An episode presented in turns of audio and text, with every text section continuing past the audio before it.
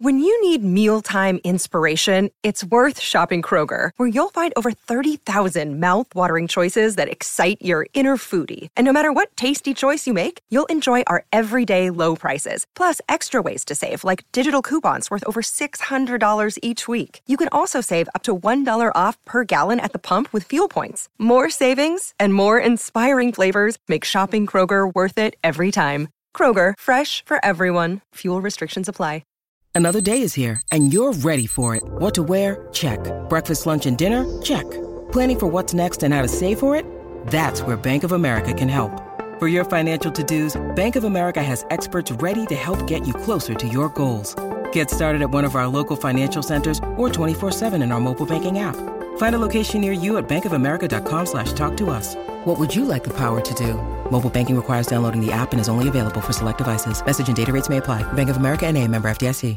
Mother's Day is around the corner. Find the perfect gift for the mom in your life with a stunning piece of jewelry from Blue Nile. From timeless pearls to dazzling gemstones, Blue Nile has something she'll adore. Need it fast? Most items can ship overnight. Plus, enjoy guaranteed free shipping and returns. Don't miss our special Mother's Day deals. Save big on the season's most beautiful trends. For a limited time, get up to 50% off by going to Blue Nile.com. That's Blue Nile.com.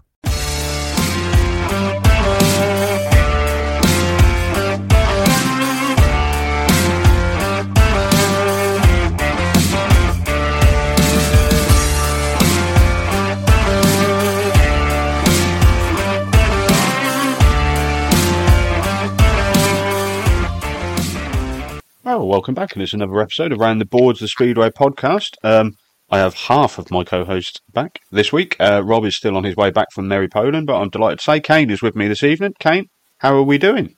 Against the odds, I am here and I am well. How and you? how was Poland? How was Wroclaw? It was really, really, really, really, really, really, really, really good until about half nine yesterday. Not yesterday, Saturday. That's how great it was. I won't time. go into a lot of detail because I'm still a little bit tearful about it as well. But unfortunately, we will have to go into a, a little bit of detail um, as we Uh-huh. talk about the meeting itself. Um, delighted to say, even though um, Rob isn't here this evening, we will have another guest on the show, um, a friend of the show um, who is an avid listener, um, Tom Ridgway, um, a fan of Cradley Heath. Uh, as he was back in the day, but he will be joining us shortly.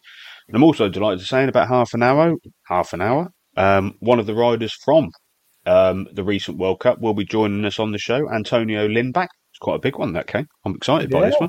one. SGP superstar. SGP, former Cardiff winner as well. I think, is he? I'm trying to think if he's the first Cardiff winner we've had on the show. Uh, yeah. I think he is. I think If he will. is the Cardiff winner, we've forgotten about you. Um, sorry. We do apologise. But uh, yeah, also on the show this week, we've got our usual. So we're obviously going to look back over the World Cup. Um, the SEC round two takes place in Gustrow. Oh, hateful track. But I'll go into that in a bit. Um, some news from the, uh, the British shores um, over the past week, um, which has been decimated by the weather, really. A look at the meetings from that week, a look ahead to the meetings that are coming up, plus our usual features. Um, but we will begin with the uh, Speedway World Cup, Kane. And um, obviously, you're the best man to speak to about this. You were here, or there, Oh. should I say. Um, maybe you're not the best person to speak to about it. I'm the only one you can speak to, so thank you. Yeah, this this is true, but um, obviously, um, heartbreak for Great Britain in the final. Um, just pipped at the post by host nation Poland, uh, with the Brits picking up the silver medal. Denmark uh, finished in third, but if we just look at the final itself, Kane, um, absolutely tremendous meeting, I thought, and, and a great advert for, for World Speedway. Yeah, definitely. I mean, even though we did lose in heartbreaking fashion, it is going to be. I think James Jessup said this. He was, he was with the group I was in. That is probably the best Speed World Cup we've seen ever, or in a very long time. So there's a positive from because I think anyone could have won it in the last two heats. And I don't, I don't know if that's happened before. So you know, it is what it is. But um, yeah, it wasn't the result we wanted, but the same time, prior to the meeting, you probably would have been like, you know, bronze medal will do. And then uh, after the start we had, it would have been like, oh, up the boys, true, Hmm. true JB fashion. Um, we're going to win this, and then uh, we uh, got a bit of ahead of ourselves, and uh, Janowski ruined my day and my life. It's always magic, isn't it? I don't know how he does it, the lad, but um, I actually fair- said as eight twenty. This is going to be the best day or the worst day of my life, uh, depending. fair, fair play to Janowski. He's, he's come under heavy criticism from us, from everybody. Um, he, he managed to scrape his way onto a podium in the world in the World Championships last year, and he's become an even bigger hero in Poland. Despite not having the greatest night in the world, um, he's pulled through when, when his country needed him the most. But um, I think we have to reflect on Australia as well, um, who had such a good performance in the race off uh, the previous evening. Um, absolutely destroyed the opposition, really. To, to then not have the greatest meeting in the world in the final, and then to lose Jack Holder at such a crucial time, I, I think that was influential in what happened at the end. Yeah, definitely. I I think on in the race off, he was probably the best rider I'd seen on track to that moment. Because, and even in the final, he had he had really good pace. He came last in one of his races, but he was when he got injured, you knew he was going to be a bit irreplaceable. Even you know, try as Chris Wood, you know, he's not. He's maybe had like four heats before that in the entire week, so it's not ideal.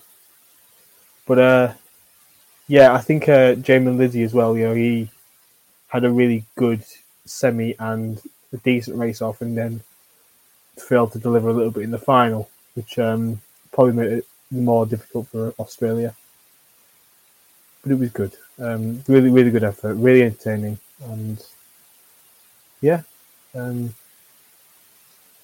Just just a reflection on Denmark as well. A, a little bit of a surprise that the, the, the hero for them really in the end was um, uh, Rasmus Jensen. Um, not one of the Grand. Prix reg- not one of the Grand Prix regulars, not one of the former world champions, but um, after a difficult semi final, he, he really came good um, in that in that semi in that race off uh, in the race off in the final. Sorry, um, and I think he was the top performer on the night.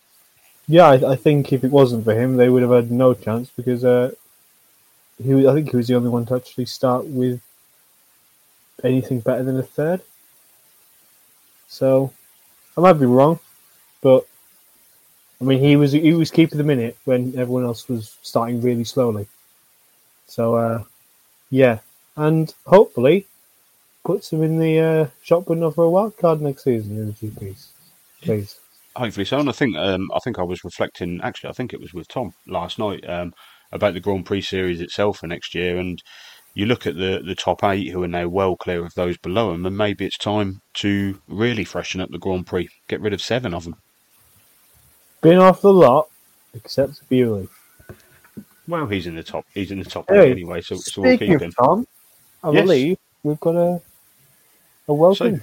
yes, we have we have our Rob replacement, um, not rider replacement, Rob replacement this week. Um, as I mentioned, uh, Tom um, was a Cradley Heath fan back in the day um, for all his sins, but he's a he's a big fan of the show. A great guy, um, always positive And a about what friend we've as done well. here, and a friend, of course, he is. So welcome to the show, Tom. Evening, both. Hope you're well, and thank you for the introduction. We try we Oh, you- pick people up. If you come on here much more, we'll be slagging you off every week. So Well, I'm more used to that. So That's- can we go back to that? It feels on it. It feels a bit uneven. Well, but um, I'll, I'll come to you, Tom, as we can. Uh, we were talking about the World Cup final, and just um, just sum up your feelings um, after the final on Saturday. Um, so for myself, I thought it was a really good meeting, um, and Britain did do really well to push Poland as close as they did. Um, by no means am I a rider or anything like that, but I sort of got got the feeling maybe a bit of inexperience from a couple of guys at the end, and maybe as well a bit of pressure got to them a bit. Um, I thought in both heat 19 and 20, we could have just settled settled for second place and just keep keep the Polish lads behind us. Whereas I thought we was mainly going for the win. and then I think it was uh, Frick in one of them, and Frick in 20 and Manson in 19, I think. Yeah, I think we tried too hard to get past them and then had to shut off, which opened the door for Janowski and Zmarzlik to get through.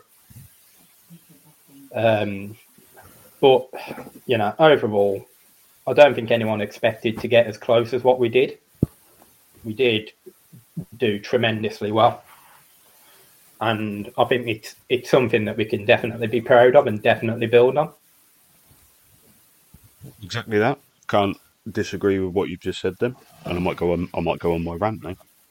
Um, oh, here we go. For, for all of those, um, and I knew what was going to happen. I thought I'd I'd take a look at a, a popular social media group on the Speedway side. Um, I, I, don't think i will name them.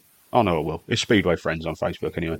But some of the absolute tripe that, that people come out with that, that want to point the finger of blame. What I, I don't understand the necessity to point the finger of blame at anybody. And it happened after we just qualified for the final from the semi final, and everyone's pointing the finger at Adam Ellis saying he's not good enough, he's this and he's that. And I, and I, I mentioned to one guy, I was like, we, we've just made a World Cup final. Why can't you just savor the moment for a little while? And then the final itself, we just we've just got plain unlucky. We've rode brilliantly throughout the meeting. Um, maybe, as Tom said, a, a, bit of inexperience in some of the heats has cost us, but we're a youthful side. Um, some of those sides are very much aging.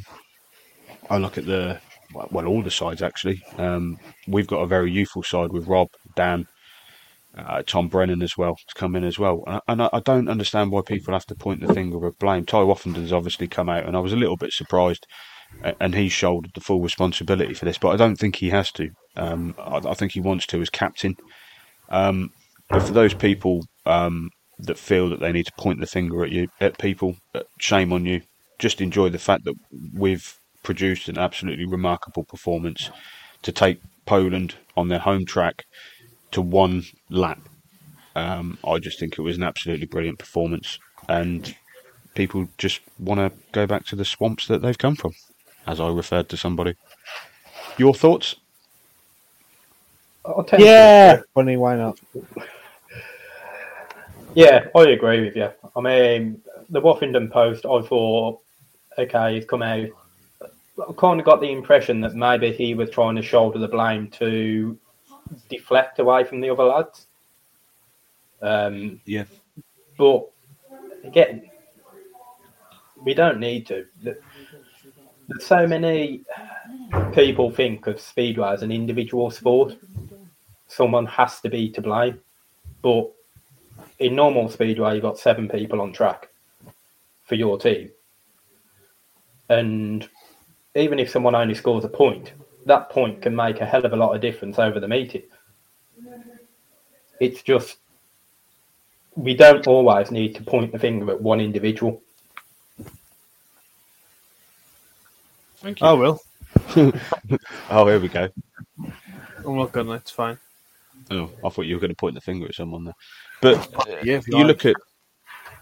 I think that you look at some of the performances of, of riders that were on show. Uh, Nicki Pedersen, Mikkel Michelsen, Chris Holder. These are experienced guys who have been around the scene for a long time. They they scored poorly, yet people point the finger at Tom Brennan not being good enough, um, Adam Ellis not being good enough, Tai Woffinden only scoring one point from from three rides at the end there. But this was a world class field. Um, it's not like he was losing to nobodies. He was losing to good riders, and maybe the track caught him out a little bit. I don't. If you look at the scores of all the Wroclaw lads, Bewley, Woffinden, and um, Janowski, they didn't any either of them or none of them scored particularly brilliantly. It, it's just one of those things, and I think to have come second twice and won a major team tournament over the past three years is, is exceptional for British Speedway, and maybe maybe it's not dead yet. Rob's Rob, that's probably why Rob's away. He's still taking the nails out of that coffin, I suppose. that going on what you what you kind of said, that you look at the state of league speedway in this country, and that it kind of makes what we've achieved on the on the international stage that he- a hell of a lot more impressive. I also look. At, I look at some uh, what's happened in Poland again this evening. Um, the Polish. I mean, everything's rosy in Poland, according to them. But the po- the third round of the Polish Championship at Krosno has just been called off for the second night in a row. Both nights they've allowed the crowd in, and the track's unrideable. Yeah, if that was British Speedway, that would be absolutely plastered all over everywhere. But it's Poland. It's they're the gods, aren't they? They do no wrong, but it happens. Yeah, sometimes it's a summer sport. You can't help the weather. I wish I wish we could because we we well we wouldn't have so many. We wouldn't be so behind in the season. We're going to be in November again before we finish this. Unless you're Kings Lynn, and then it'll be August. Maybe Can't beat could- a no- can't beat a November meeting though. Sat there in your woolly hat and fleece and big coat. I've not experienced a, a November meeting, but I have experienced it October 31st. I, I And think, uh, yeah, that was definitely- cold. It was Yeah, I've really, done an really October cold. You you got frozen off in that, didn't you? When you won the treble, didn't you get frozen off that night? Yeah, that was the 31st. I couldn't feel my toes for about three hours afterwards. So, but yeah, um, November's cold in it, so just don't do that. Well, um, that just about summed up the World Cup. If I, I'm going to look back actually over some some performances during that World Cup. Um, impressive performances from guys that that maybe missed out on the race off. Um, Dimitri Berger um, for France, I thought he rode excellently across both nights. Um, our guest coming on shortly, Antonio Lindback had a really good race off. Um, looked quick in that as well. Um, Freddie Lindgren obviously always looks quick. Um, who was at Germany? Kai Huckenbeck uh, looked good. Anyone else that springs to mind? Um, I'd say Timo Lahti did quite well. He looked good anyway. Um, I'm going to quickly run through the scores. Um, I was only really I was only able to watch the final myself, so that's for the the semis and the, the run off. I didn't really catch much of them. I mean, I wouldn't Uh, go back and watch the semis. if Aslav I'm. Milik, uh, Jakob Tarshel both did very well in semi final one. Jaimon Lidsey, really, really good. Mm. Um, like you said before, Rasmus Jensen.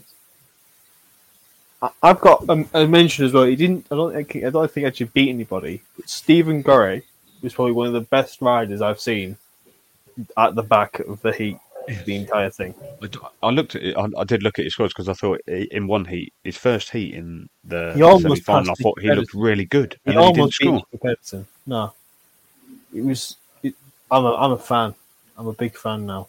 But um, yeah, Uh, I, I looked at Berger actually, and he's not that old. He's a lot younger than I thought he was. So I wouldn't be surprised if someone takes a punt on him, maybe during the closing stages of this season, if he wants to come over. I don't know. Uh, I, I think it depends on his schedule. He's not. I don't think he's a big fan of uh, doing UK and like mainland Europe at the same Yeah. time.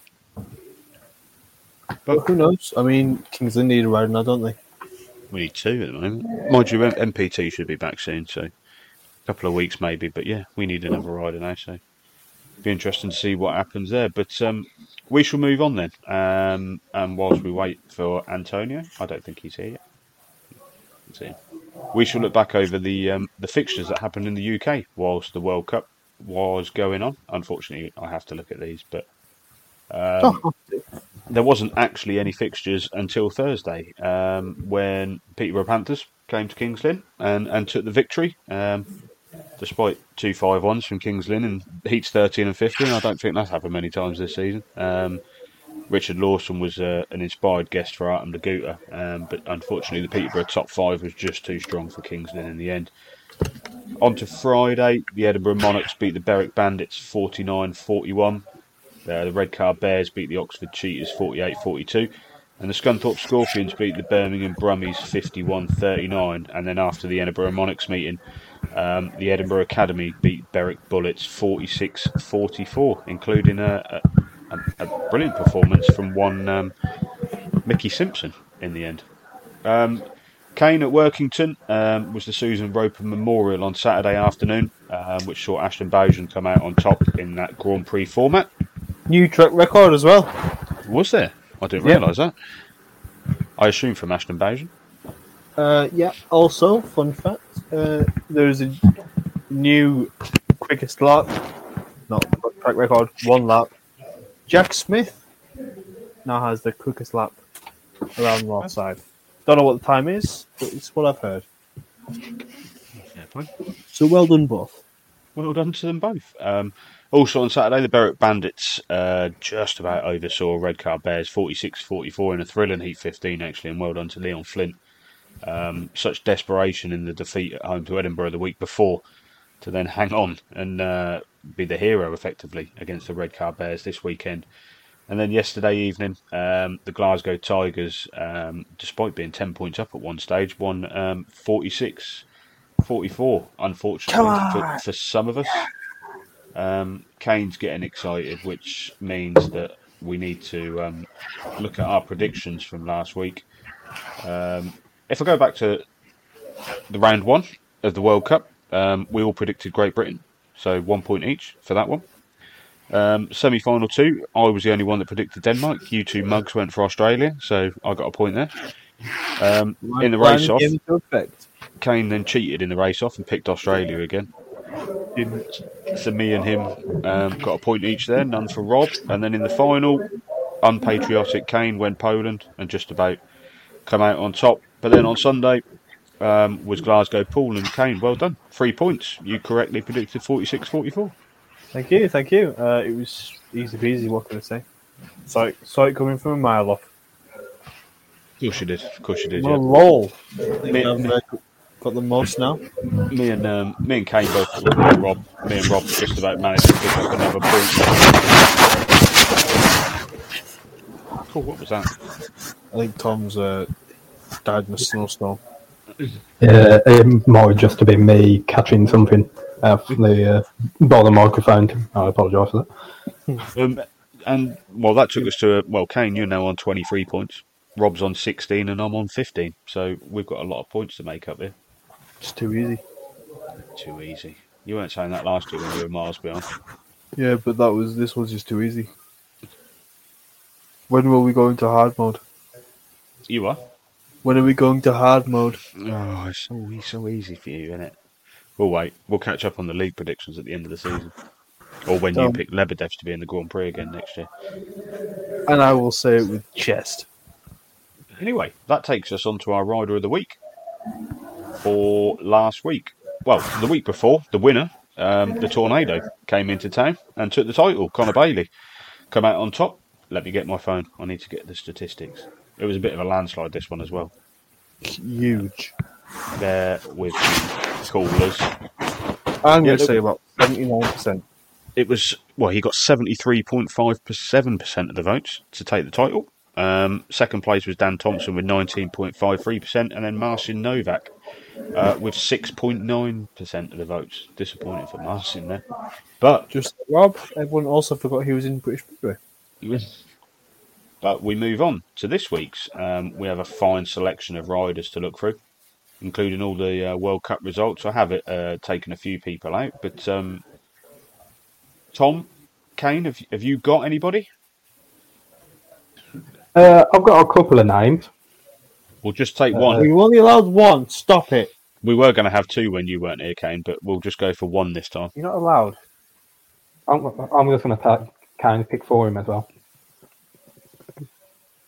Um, I'm going to go with maybe Max Clegg. I think scored, paid 14 against Berwick, and fifth place at Workington. To be honest, I didn't see that one coming.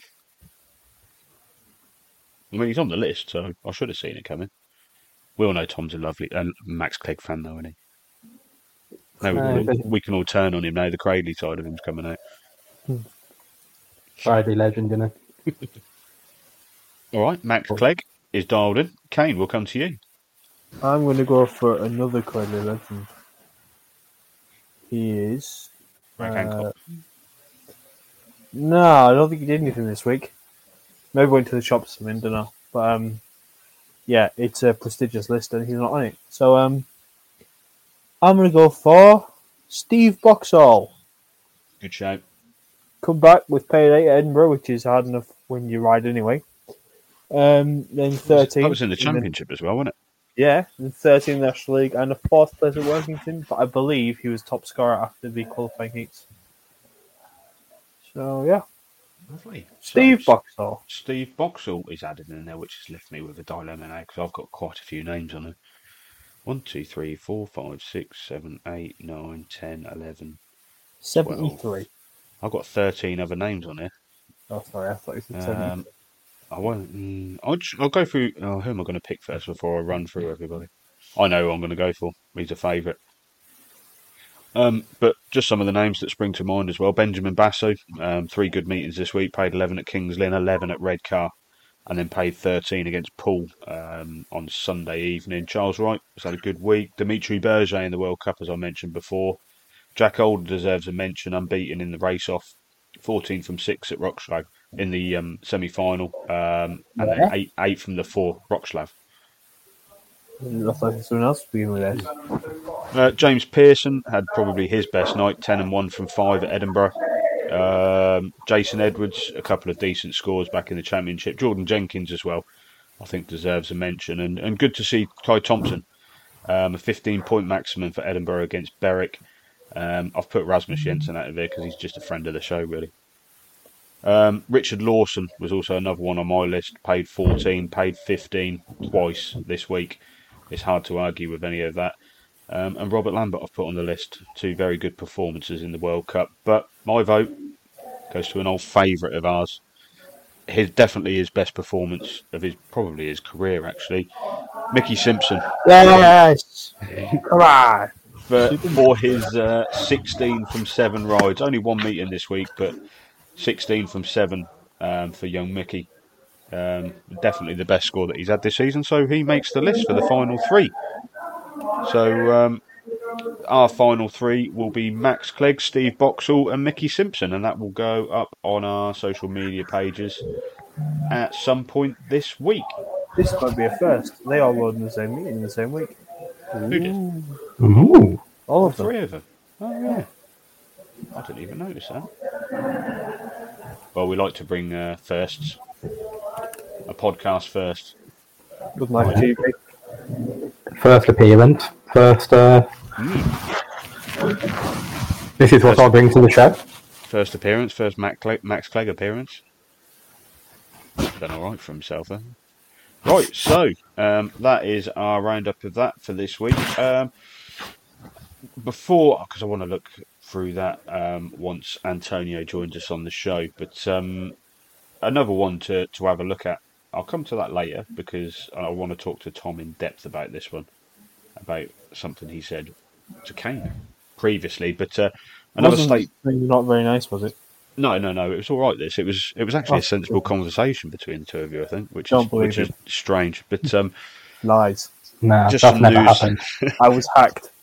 to come out of uh, British Speedway, so there's obviously another statement this week regarding the suspension of Nick Morris and um, following his breach of the regulations at Birmingham on the 12th of July and his 30-day suspension of his registration pending a disciplinary. The hearing was actually due to take place last Tuesday, I think it was. Um, they requested a postponement for a later date on the understanding that his suspension would continue until the hearing takes place, um, regardless that the date exceeded the initial 30-day suspension. So disciplinary hearing will now take place on the 16th of August, so a couple of weeks. Um, and Birmingham will continue to have a facility for Nick during his suspension period. So, um, is that well? that's what I was going to say, is that fair? Um, but this is hardly Yeah. Birmingham's fault, is it? this is this is a Nick Morris error in judgment, shall we say? It's it is what it is.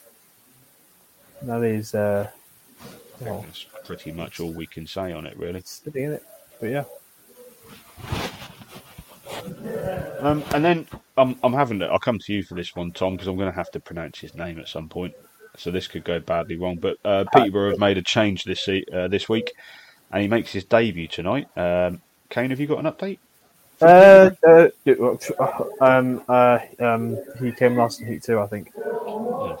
I, I heard he's on Artem Laguta's machinery, actually. It looked like it. it I mean, they were green, so. So, um, So now should we just call him the guy on Laguta's machine? yeah, I think we could do, or just call him Patrick. Should we call him Patrick? Patrick Lagoon. I'm gonna, I'm gonna try and have a go. Patrick Wadillo. Wadillo. I would go think it's- Vojdilo. We'll go with that. He's uh, he's also come last in Heat 5? No, Doing, oh. Heat 7. Well, he's he's come in um, as a replacement for the outgoing Hans Andersen. You would notice. Um, he's been he's been a great servant to um, to Peterborough and British Speedway in general. But um, I, don't I don't reading the statement, it doesn't look like Peterborough or Rob Lyon particularly. I wouldn't say wanted him, but um, they were hardly scouting him by the sounds of it. He's just come in with positive news regarding him. I, I believe he rides for Rybnik in Poland alongside um, Brady Kurtz um, and he rides in Sweden as well, but are very much unknown on these shores. And but he is the Argentinian champion, despite being Polish. But why does that matter? He, he doesn't. Stop bringing it up. He won it fair and square against other people that weren't from Argentina. He just infiltrated the country on one day. Well, he did beat Paco Castagna, I suppose, didn't he? Famous Argentinian, Paco Castagna. So the famous Brit Rory Schlein. Yep, and the famous uh, Spanish rider Facundo Albin, who is actually from Argentina. I could say something to upset Nathan, but I won't. Do it, it's fine. They, That's a blessing. they, they do it all the time. I won't worry about it. You're replacing Rob, it's, it's too nice already. Well, to be honest, I could say it about two people. One will probably upset Nathan, Nathan and one won't. Say you the one that probably say- will. Say the one that will. The famous German Robert Lambert. I like that one. That upset a few people. including Robert Lambert. Never coming on the show now. I Cheers, Tom. he- I, I don't know if he ever would, to be honest. Yeah, to be fair, you're a Kings Lynn fan. No, this is true. You spotted Belle Vue, maybe. Belgium. What? No, Not when Lambert goes to Sheffield in a couple of weeks. No, we don't spot them either.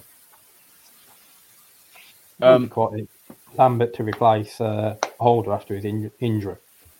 Someone, Yeah, into the uh, playoffs. I can't remember who mentioned this the other day, but it wouldn't surprise me if he went to Sheffield just to help him out. Why not?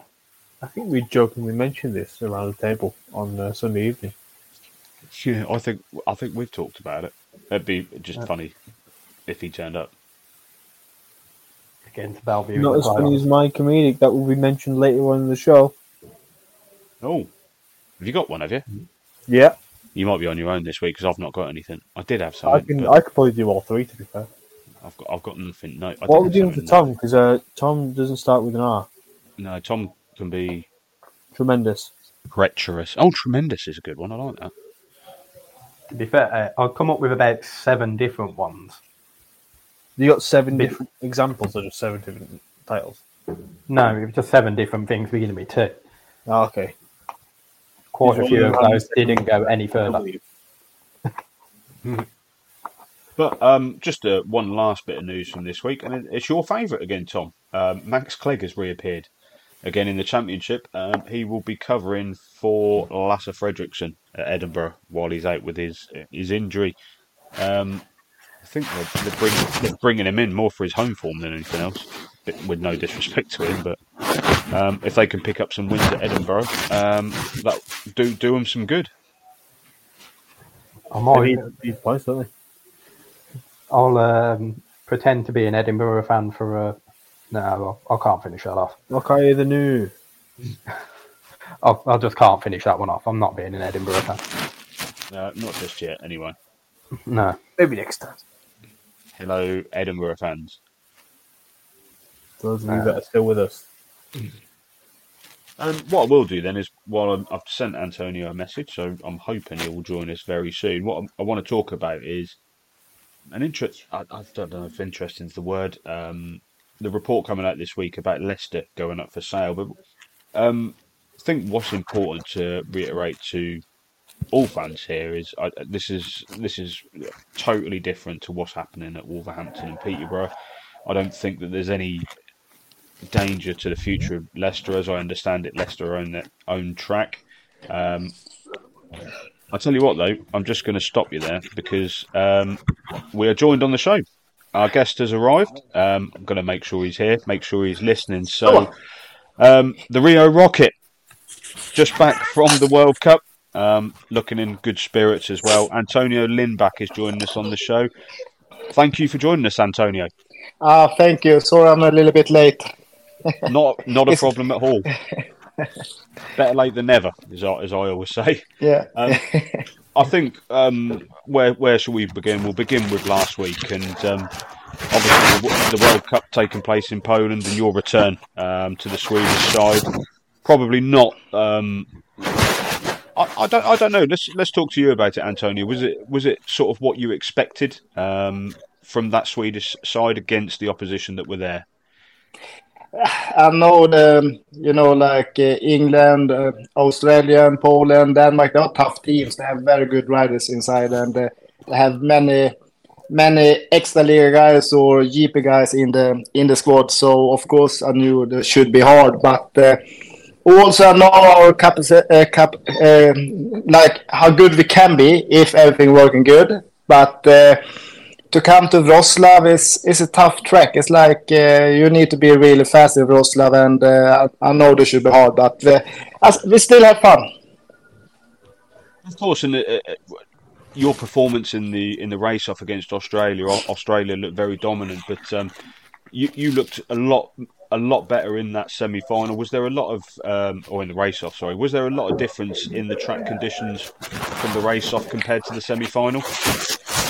the, the thing is like this year we had uh, I had struggled a lot with the speed um, and uh, I got uh, some new engines and uh, have uh, if you say a start to to learn how to put uh, to to set up them proper. So the first first day I struggled a little bit with the setup and didn't know like if I should go up or down and stroke it and that. So to the second day that was easy for me to put up the bike. I knew a little bit more. So uh, and also the track was uh, there was a little bit more dirt on the track uh, on uh, on friday. So uh, for me that was suiting better. Yeah um, obviously sweden uh, probably as expected come second in there in in the um, semi-final to, to great britain and then in the race off to australia so you qualify again for, for the next series so now you've come out of international retirement, are you looking forward to a return to the Speedway Nations, or do you prefer the World Cup? Nah, I don't, I don't really know. Uh, uh, for me, it's like like I said on uh, one other interview, I'm, I'm really really happy to be back here uh, to race. Like I say, with the big boys, uh, it's where I want to be, and uh, definitely I was getting, I was, I want to do more, and we will see what's happening in the future. But doesn't matter if that uh, what they do, but if they want me in the team, I'm definitely uh, definitely will be there. Lovely, and is that the wee one, the, the little one? Yeah, it's my my princess. Chip off the old block. Yeah. So uh, would, I'll, I'll, come to the uh, the European Championships in a little while, which um, the second round takes place in Germany this weekend. But obviously, as the way you talk there, and you want to be amongst the big boys again, do you still have aspirations of riding in the Grand Prix series again? Into this year, I was uh, I was saying uh, I was uh, I didn't really think about the Grand Prix. I was uh, really focused about the SEC, uh, but uh, for me, Grand Prix was a little bit. Um, nah, I, was not really thinking about that. But after the Team World Cup now and come back there. Yeah, maybe. I will see. It's like uh, uh, I hope uh, next year I can do the GP qualification, uh, uh, qualified, and then we will see what's happened. Yeah, so we'll, we'll, look forward to hopefully seeing you back again next year. And as we move on to the uh, European Series, as you mentioned, you're, you're, back in the European Series. You've had a good a good career in the Speedway European Championships, and you move on to Güstrow in uh, Germany this week. Is is this a track you like? Because personally, I, I absolutely hate it. I hate where the finish line is off that fourth bend. Yeah, it is. It's it's so wrong. no, it's like the first the first meeting in Częstochowa is like I said before. I have uh, I have not had uh, good enough engines. Uh, I have not had fast enough engines, uh, and uh, that is something I have been working hard on. And when I go against this rider, like who is in SEC or Grand Prix or whatever, you know, like if you don't have equipment, you're you cannot do anything.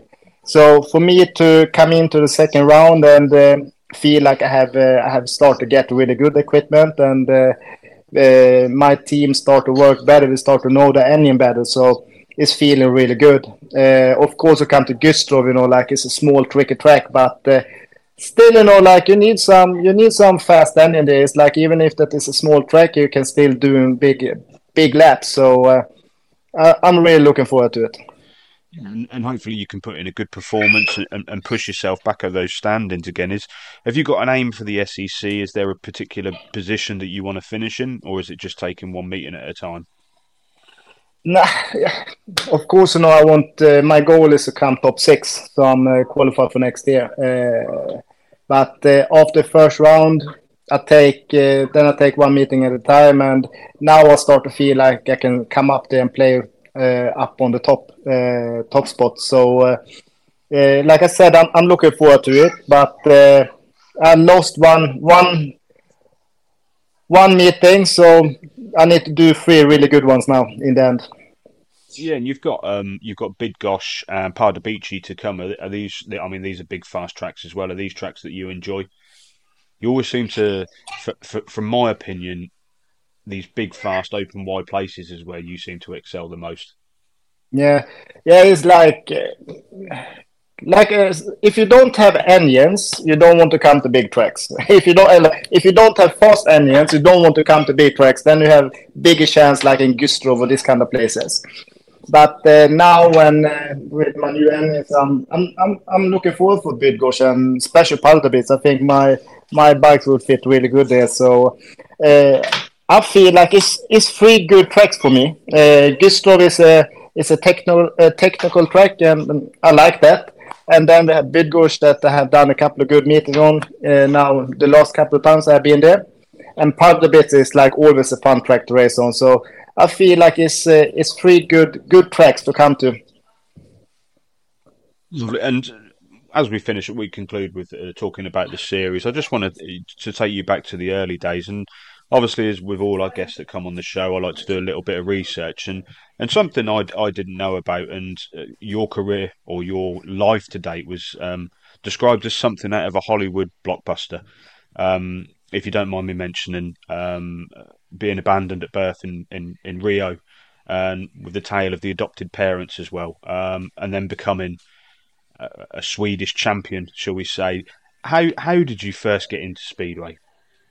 No, there was like my the first time I was testing speedway was when I was like uh, nine years old, I think. Uh, there was like uh, there was uh, my mom is a teacher was was a teacher in school, so they had like this uh, uh, this day with the class, like they was testing new things, and they was testing speedway. And then I had a day off from school, so I was going with them. So that was the first time I was testing it. And so then move up the levels. You started with, I suppose they would be your boyhood club in Sweden, Masarna. Um, so then, if we look at what should have happened, I believe you were due to be back with Masarna this year, and they actually, they had to fold, and you've ended up at Ross Um, what is it like to ride for your hometown club? Shall we say?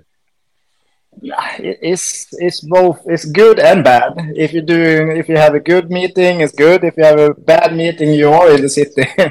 But um, at the same time, it's um, it's a, a, safety place to have this uh, like a home track. I have done so many heats here, so uh, of course, you know, like I can always go and practice in Avesta. Uh, have been so close from it's just like ten minutes from my house, so have been always so good about that.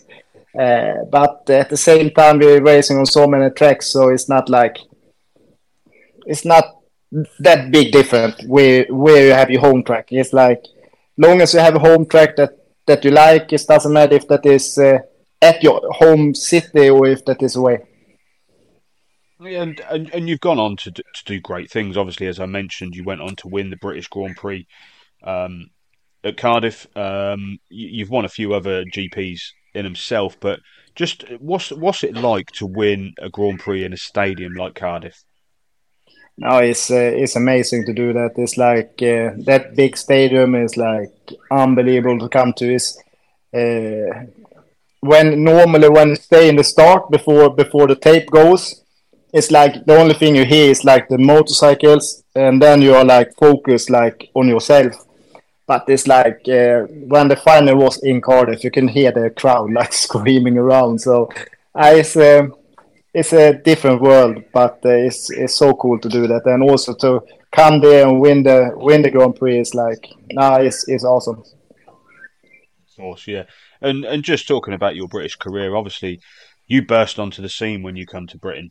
Um, I paid twenty one point maximum for the Poole Pirates um, in a in a fixture against Exeter. Have you ever thought I know you've rode. You recently you rode for Poole in 2016. Have you ever thought about a comeback to the UK over to these shores? I'm sure there's you've got plenty of fans in the UK. Yeah. Would love to see you back.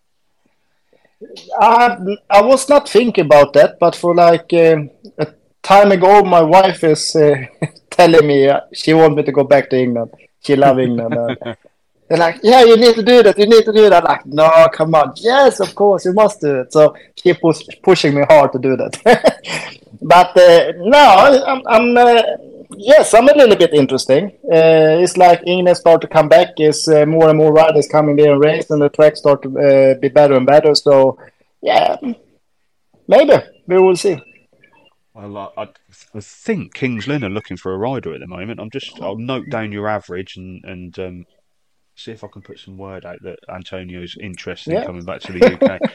yeah, do um, that. did, did, did um, are you still aware that your track record at Poole is still in place? Yes, I have. Yes, I have. I think so. Uh, last last time I checked, I still have the track record. Do you, do you check on it often? No, there was like broken? no. It's it's more like other people tell me. it's like it was like for I think it was in the beginning of the year. Still said to me like, "Oh, you still have the track record." Yeah, I don't know. It's like an old Jawa engine, fast like hell, and it was perfect condition. So I think that track record will stay for a long time. yeah, I, I, was. I mean, tracks have obviously changed over the time, and um, some track records stay for long periods of time. But it's testament to you and how quick you were that night that that, that track record still stands in place to this day. Yeah, but um, you know, it's it's a different time. We had different uh, exhaust pipe. We have different ignition. It's like the bike was totally different. So it's a little bit wrong to say. You know, like when you change the bike and change the equipment, I also think you need to make a new track record for the uh, for the standard that you have done. Because the bikes before you can have much more grip on the track and still being being uh, fast. Now, if you have that much grip with this new new style on the bike, the bike will totally be dead. So, yeah. It's, but it's still fun. Interesting you say that. We've had a couple of riders who have who have come out of retirement, shall we say, for longer periods than yourself, who were the changes in the machinery over such a short space of time. Have you noticed the, the the, change in machinery over such a short space of time? And and is it is it much different to how it used to be for you? it's the big boss. uh, yeah, no, but um, nah, it's not a big change like that. You know, like your um, when when they change something, you change the style a little bit. Uh, the only thing is like maybe that was a little bit more boring now. It's like you cannot have the same, you cannot rip up the track at the same, like the same you did before. Uh, that is the most shittiest, if you say like that. You have more like bottom power in the bikes before than you have now. But at the same time, you know, like what can you do? You need to, you need to race on what stuff you can race on, and you change, you change your style a little bit after the the bikes. Yeah, of course, of course, and if we um, move away from Britain now and, and, we'll go back to your to, to Sweden, um, you, you, currently riding with Rospiggarna um, in the Swedish league. how's it generally going over there for you at the moment after having to change clubs at the beginning of the season? Yeah, no, it had been. Uh, was a little bit struggling in the beginning when I didn't know how how they should go with Masarna, but um, uh, it had been nice to have like uh, support, like from from uh, like uh, from uh, my family, of course, my wife and everybody here, and so I can like keep going, keep focus on what I should do, and not put too much focus on the negative who was then. But uh, when we were signing with the Rospiggarna was nice. There was a good feeling. Peter Jansson is a really good uh, uh, team leader, if you say like that, um, trainer. So uh, it's like uh, I'm happy with that club. It's uh, of course I've been struggling a little bit over there, but ah, that is um, the track has been a little bit different than it was before. So, but that's life. I'm still happy to be there, and it's it's a nice it's a nice club. And of course, and, and you also ride in Poland um, with Poznan in Liga One. Um, unfortunately, it's not been a great season for Poznan to date. Uh, one fixture left to go. You you're currently bottom of the table at, uh, and at risk of getting relegated. Is there still hope amongst that team that, that you can overtake overhaul Lodz and, and stay in League One next year? Yeah, you know, like if if we win now on uh, Sunday away in uh, uh, Landshut, then we have a big chance. But uh, at the same time, you know, like we we we have not had a good year, and uh, that is the way it is. Um, I have struggled a lot. It's like uh, also there because I have not had engines who are good enough, uh, being good enough, fast enough over there. But uh, it's speedway. Sometimes it's going good, sometimes going bad, and for the moment, this year have not been so good for Poznan and, and, things can change, um, and, hopefully we, we, see them move. And if we can, um, we'll talk to you about um, Swedish speedway in general. Um, we've we talk a lot, obviously, uh, about British speedway in this country, and uh, the fans seem to be the final nail in the coffin is the big one that they always say when things don't go right in this country. For you, how how is Swedish speedway looking from from that point of view as a league and a and a, and a, a governing body? Yeah. No, it's like I, I, I think they need to do something big for the Swedish speedway, like uh, for the, if you look at the league league speedway and also like uh, how many people coming up, uh, how many new riders we get, who is then I mean like riders who can like compete in the Grand Prix or like higher up in the leagues. And for the moment, it's um, it's a bit low there. It's like uh, I think we need to do something so we can focus a little bit more about the Swedish riders and try to help, especially the young ones, to come up a little bit. But at the same time, it's not really it's not really my my point to to work on or say something about. And the only thing I hope is like maybe we can. Uh, on some way try to to help the young guys to try to come up a little bit more. And, um, yeah, and I must say, in terms of the young guys coming in, um, you the Sweden are well represented in the SGP two, which is essentially the under twenty one series with Philip Hellstrom Bangs, Casper uh, Henriksson, uh, Gustav Grahn, uh, and you recently had a winner in the SGP three um, meeting as well with young Rasmus Carlson coming out on top in that. So there is positives. Uh, the youth side coming through for the Swedish team with the with the greatest respect. The team during the World Cup is um, in the twilight of their career, shall we say? Um, people like yourself, Freddie Lindgren, all of that age now, where you need these riders to come and progress up to the next level. Hmm.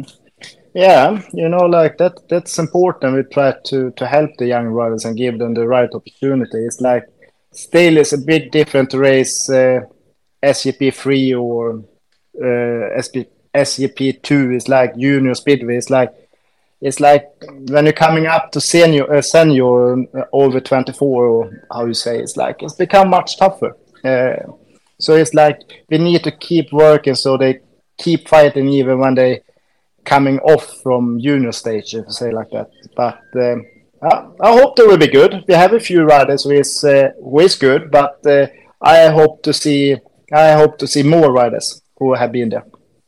And hopefully, we get to see a rejuvenated Sweden in the future and all these riders coming through. And um, we wish you well for the for the the SEC series for the rest of the season and also for the for your career. Do you feel like you could go on forever? Is, is your body No. does your body feel like you could go on forever, or is there a point now where you're thinking I probably need to wind down? Does the boss No, it's you- like uh, no. As long as I feel I can, uh, I can do better. I can uh, compete against uh, the best riders in the world. Then I will keep going. And uh, long as I have, uh, I have the support from the home, from my wife and uh, my family, then then I will keep going. Brilliant. That's great to hear, and it, it is fantastic for you to come on our show and talk to us about the comeback, essentially. Uh, and it was a pleasure. it was it was an absolute pleasure to watch you in the World Cup uh, over Oh, the last so week. much. But if I can just, uh, I've got Cain and Tom here with me as well. I don't know if you two have got any questions you want to ask Antonio. They've all gone quiet on me.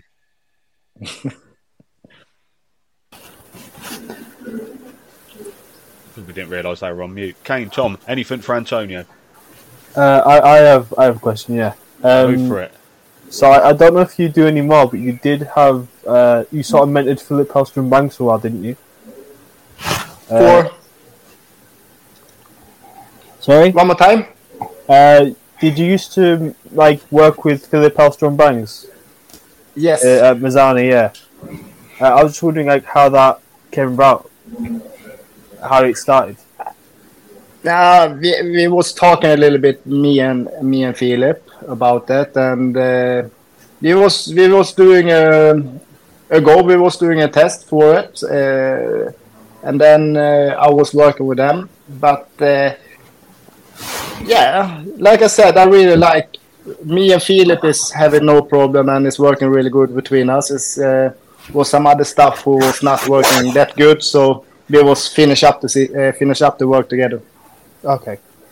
That, that's all I had. Thank you. Yeah. Anything from you, Tom? A bit, just picking up on something you said about Cardiff. Um, how much Yeah. does it differ having an in, in essence an indoor track as opposed to what you're used to riding on in? No, it's like this the uh, the material. It's like uh, uh, outdoor. You have the the normal weather, like the rain, the sun, everything. The track become more con- uh, cons- consistent. It's like harder. Like you can rip it up, but uh, you still have like a bottom. On this indoor tracks, it's like you don't really have like a ground. It's like it's soft the whole way through. Uh, so that means also you get like really deep ruts and also the track is like is open up much more than normally tracks do. At the same time, it's like the last couple, uh, the last, the last year they done like they had done like a really good job with them and make the track holding together for one meeting. And uh, of course, it's become really good speed with there. But uh, now, if you say like. I think nearly everybody, it's, it's really fun to go on this kind of tracks because it's like uh, they're so special. But if uh, like for me, I, I'm, I like more this real tracks, say like that. It's like uh, you can make a little bit more with them. Okay, uh, yeah, um, um, that's the only thing I had really. But uh, yeah, it was just trying to understand the, the difference between the two. From No, yeah, no, but it's like it's race. It's like like the big the biggest difference is like normally on a normal track you have always a base, and then it's like a hard base, and then you have material up, so you can dig it up and still make material, but you always have like you're only coming down a certain bit, and then it's like rock hard. On this indoor tracks, you don't have that. So when the when the ruts start to come, they keep going deeper and deeper and deeper. Which- uh, which fair we- enough. We have seen many times, many times at Cardiff. Some big ruts. Of Yeah.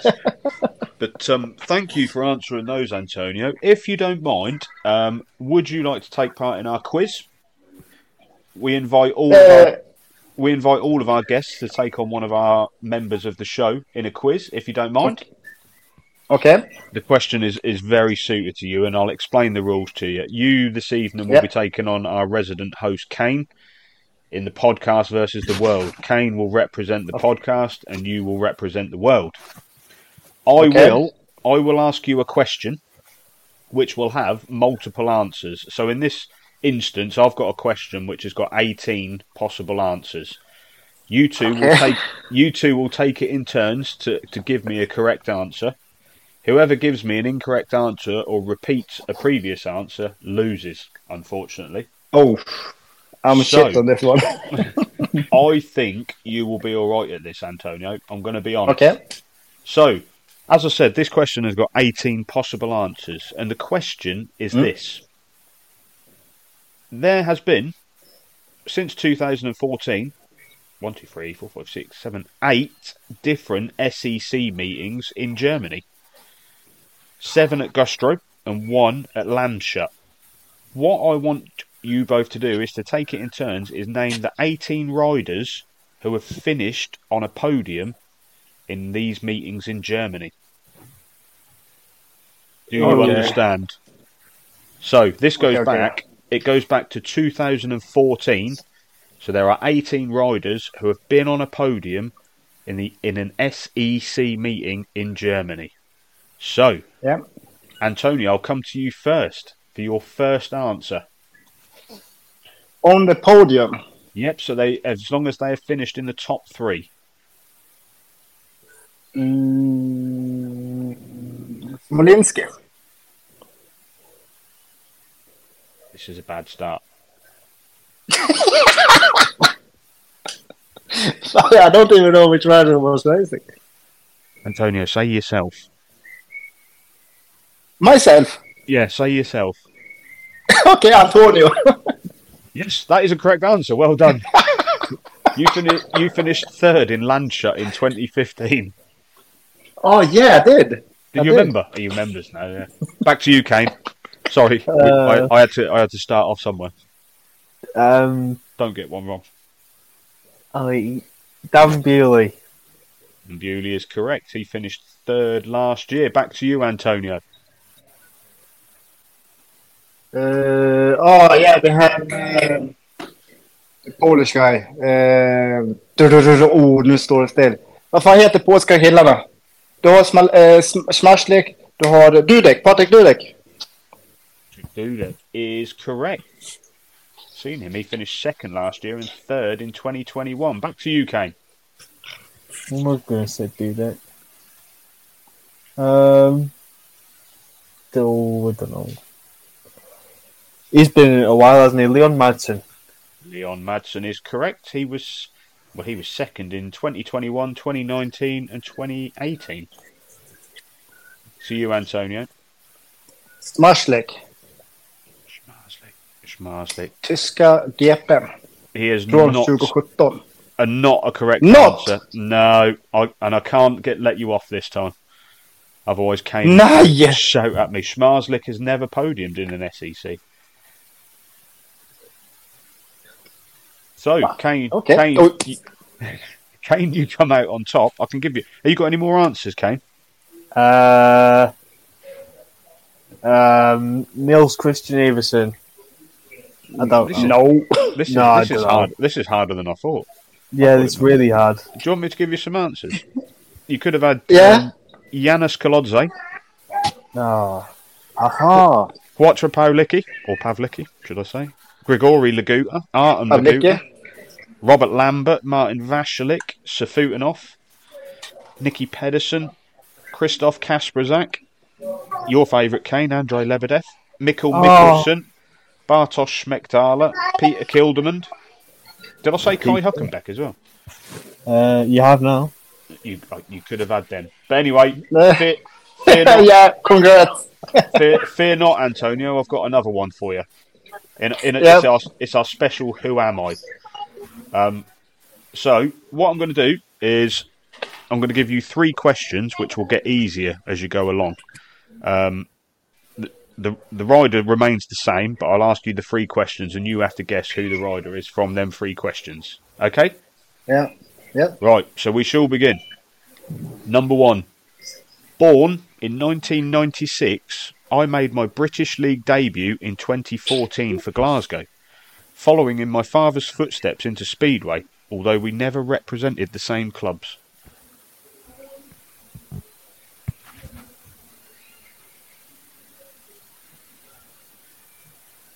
Nine, born 1996. Yep. And 2014, debut in. Yep, 2014 debut in Britain in Glasgow. And his Oh. father, his father was also a speedway rider. uh, hey, uh, Thai. Oh no no no no no! He's fucking older. 1998. Now take one more. Okay. We'll move on to question two.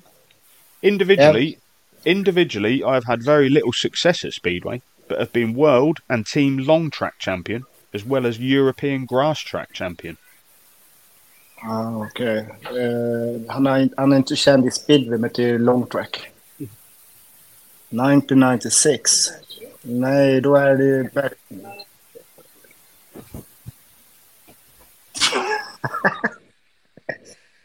...1996, eh, bla bla bla bla bla. So he's good at long track. Yeah. Och Hur gammal är Bashir då? Nej. He might he might be a Yeah, team he might be a teammate of yours as well. Yeah, it's a Bashir. Put that down. That's you've locked an answer in there, but we'll go on to question Yeah. three in case you want to change your answer. But question three. In 2018 and 2019, I partnered David Bellego in the Speedway of Nations and have captained France in the recent 2023 World Cup. Ba- Bashir.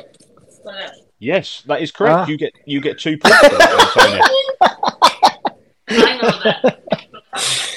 Ja, I know that. ja, ma, ma. So Okej, ja, ja. då- we will now come back to the podcast to redeem himself. And Cain, you might have to step aside for this one because this is for Tom. Tom, you still there? I'm still here. Turn. I um I, I forgot to change the answer after Cain said he was or the question, and, and Cain will never get this, but Tom might be Yes, he able to. will. So Cain, you can play along if you want, but Tom, if you're ready, Go for it. right. Born in 1965, Yeah, I'm not getting this one. I spent 15 years riding in the British League from 1982 to 1996, predominantly with the same team, riding in one world final back in 1987. Uh, what year is he born? 19. 65. Oh,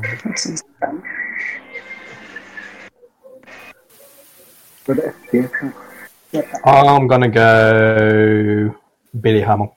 Billy Hamill. Okay. let's. No, I can answer for fun. Question number two. In 1988, I partnered Kelvin Tatum to World Pairs Glory. The same year as I became overseas champion at Coventry, beating Kelvin Tatum and Simon Wigg in a runoff. Oh.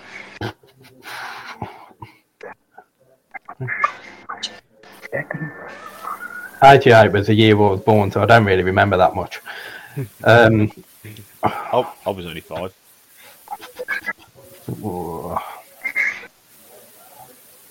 uh, let's go. I'm going to stick with Billy Hamill. Mainly, of course, I'm struggling to. I'm. I'm kind of guessing it's going to be something Cradley related, seeing if you said that it's aimed towards me. So I'm trying to think of.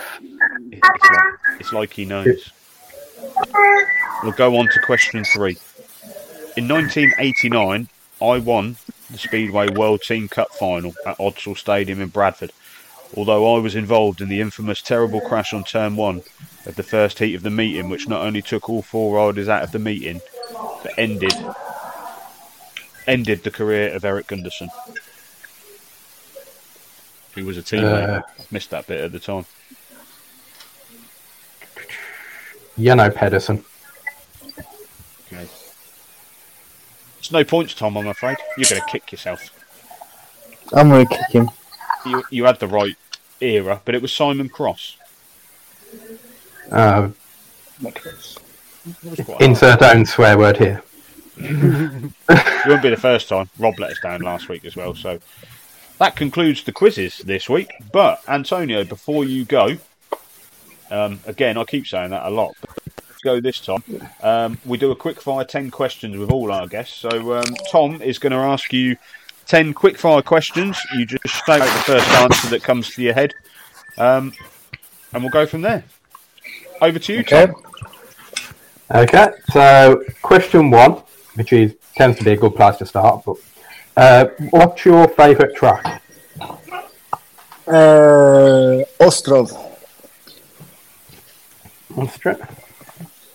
Okay, um, and what sport would you be involved in if you weren't involved in speedway? Um, skiing, eller freestyle. Okay. Um, what's your favourite moment in speedway so far? Uh, Cardiff, Yeah. alright. when I was winning there. And what's your three favourite things about speedway? Uh, speed uh, is uh, yeah meeting different people and that my wife really love when I race. Okay, thank you. Um, so, uh, what's your? I think we've already covered this slightly, but what's your club supported? One more time. Uh, what's the clubs that you support or club you support? Oh, oh, which clubs I have been racing for? No, which uh, which team do you uh, follow? Support? Oh, uh, uh, duh, duh, duh, what should I say then? I was supporting Poole when they was. I don't know if they're racing now, but when they was racing before, I was looking a lot of them. Okay, yeah, Poole's still going. Um, drop down a lead now, but uh, they're still going. Okay. Um, what's your two least favourite things about speedway? Uh, all the traveling uh, and uh, Santa, and also when you're away from the family for a long time. Yeah, uh, I'm away from my family at the moment, working away. Yeah. It's uh, very difficult. Um, so, do you have any pre-match superstitions? No, not really. No. Okay. Um, I think. So, uh, who do you think will finish second in the World Championship this year? Second. Yeah, Yeah. We've, we've decided to Uh, change okay. it because Smart's Yeah. nearly won it, so we've decided to go who you think will come second. Uh, I hope not, but I think Lindgren will come second. I want Lindgren to win, but uh, I think he will come second. Okay. And who is your favourite rider? I'm not sure if we're allowing you to say yourself, but Uh, no, my favorite rider is Tomasz Gollob. It's like uh, his style that he have and uh, like what he could do on the bike. So uh, I have been know I've been racing with uh, records, uh, Rickardsson, of course, a lot. But if I'm looking for the favorite rider, is Tomasz Gollob. Yep. Okay. Thank you. And the final one, um, which I think they class as the most important, Yeah. is for any reason, which one of these teams? So you got Workington, Swindon, Kings Lynn, or the right answer here is Cradley. Okay. Ta take that question again because my daughter was screaming. That's no problem. Uh, so, for any reason, which one of these teams would you pick? Swindon, Kings Lynn, Workington, or Cradley? Uh, Swindon.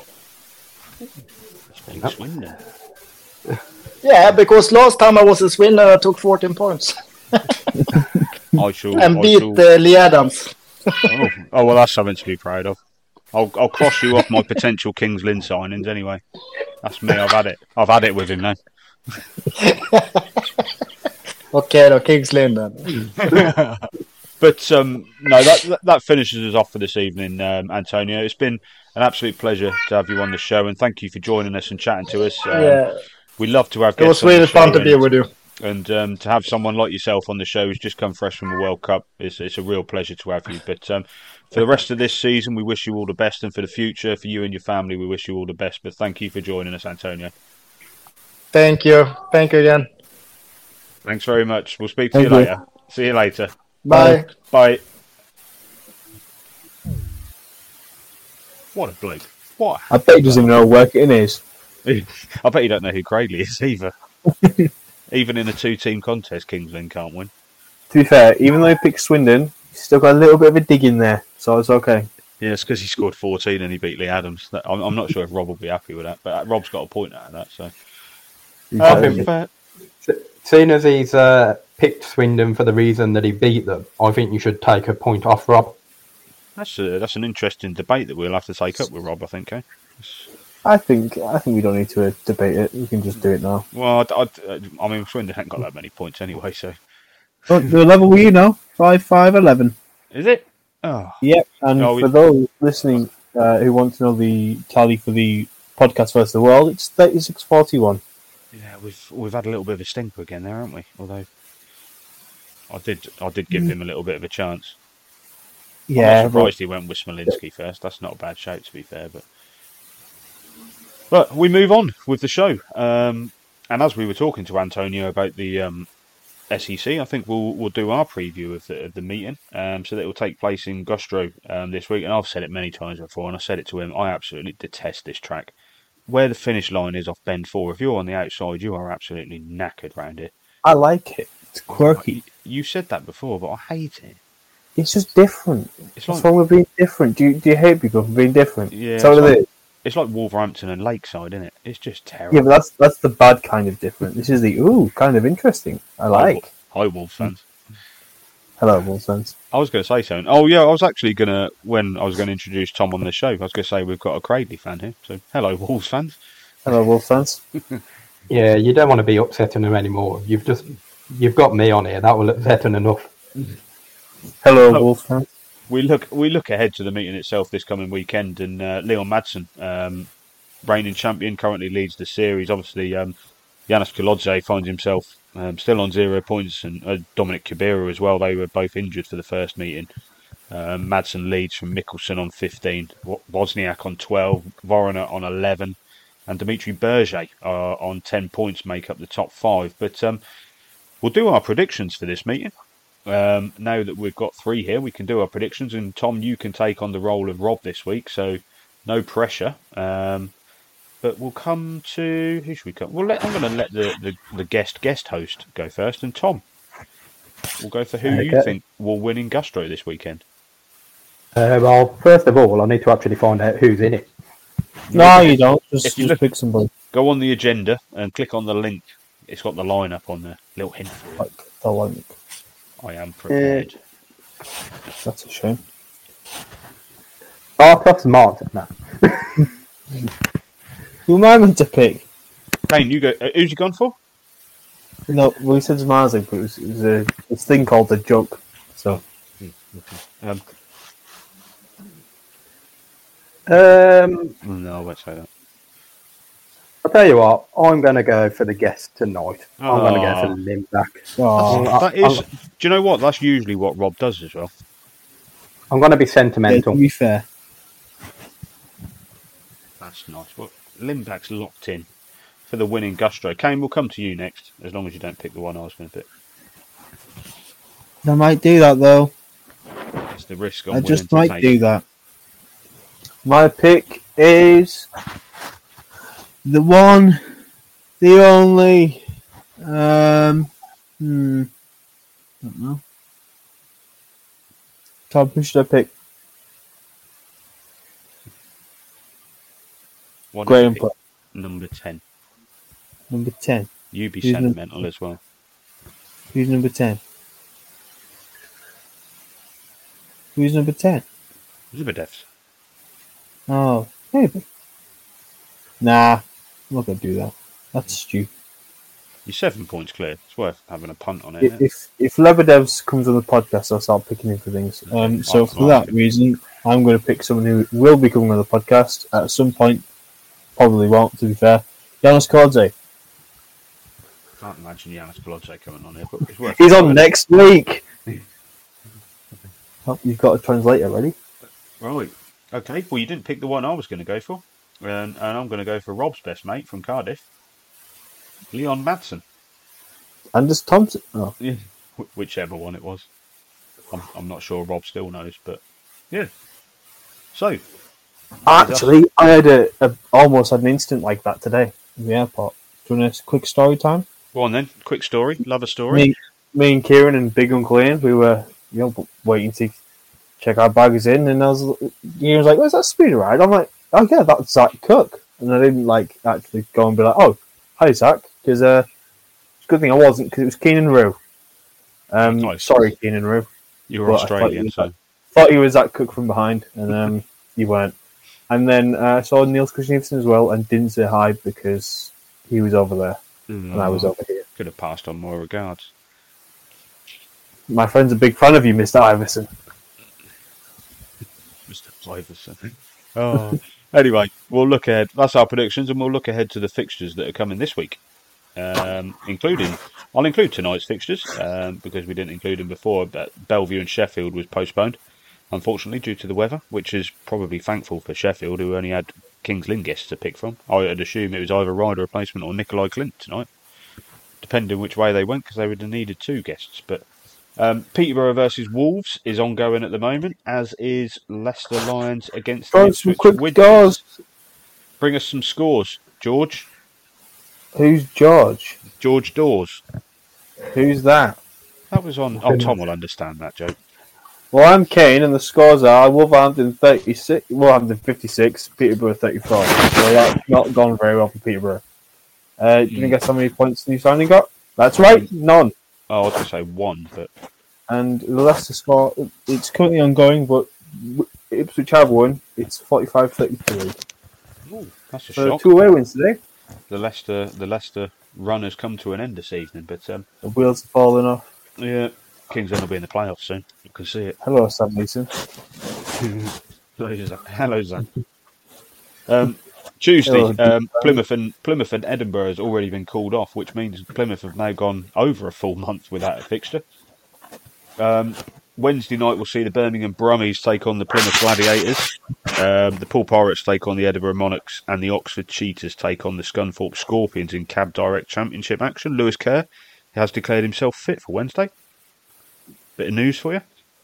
Uh, Thursday evening, the Leicester Lions will take on the Sheffield Tigers, and the mighty Kings Lynn Stars will take on the Ips- um, Ipswich Witches um, in Premiership action. Um, the two and a half man team taking on the two man team. We'll see how that one pans out. The Edinburgh Monarchs take on Poole Pirates on Friday. Redcar Bears against the Glasgow Tigers. The Scunthorpe Scorpions against the Berwick Bandits. Then on to Saturday, the Berwick Bandits will take on Poole Pirates, and then one for you, Cain, on Saturday. Um, second leg of the Knockout Cup semi-final between the Leicester Lion Cubs and Workington Comets. Is there a comeback on the cards there? Nope, it's meaningless.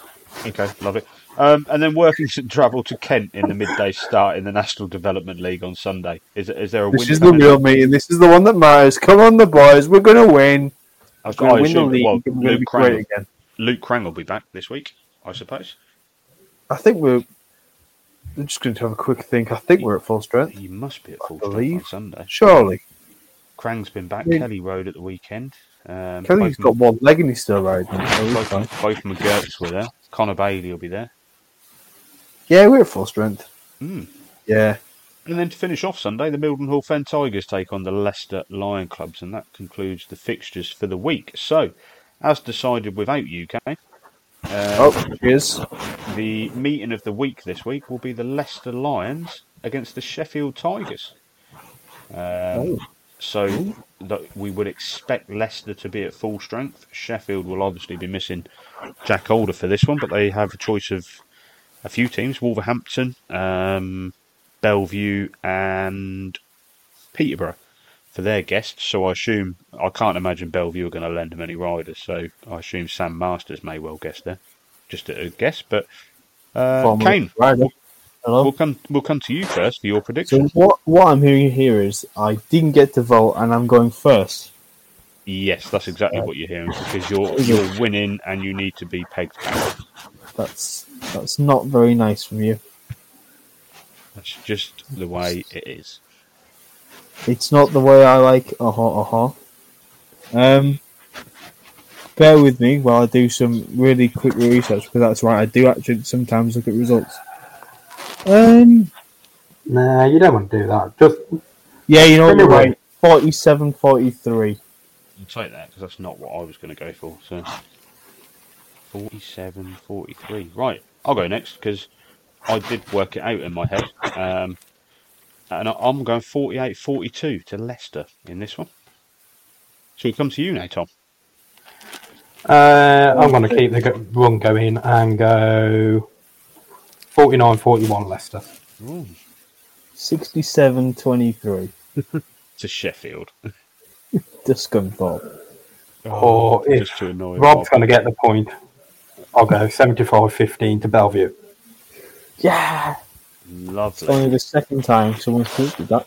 Right, we shall move on to some of our features now, and um, Rob's rider replacement watch will be changed to Tom's rider replacement watch Ridgway's this week. rider replacement watch. Yes, It still that. works. It still works. Ridgway's rider replacement watch. So, how's rider replacement been doing this week, Tom? Uh, bear with me. Pretty bad. Only uh, only a few meetings to be fair. Actually, it was no, a little bit of an improvement.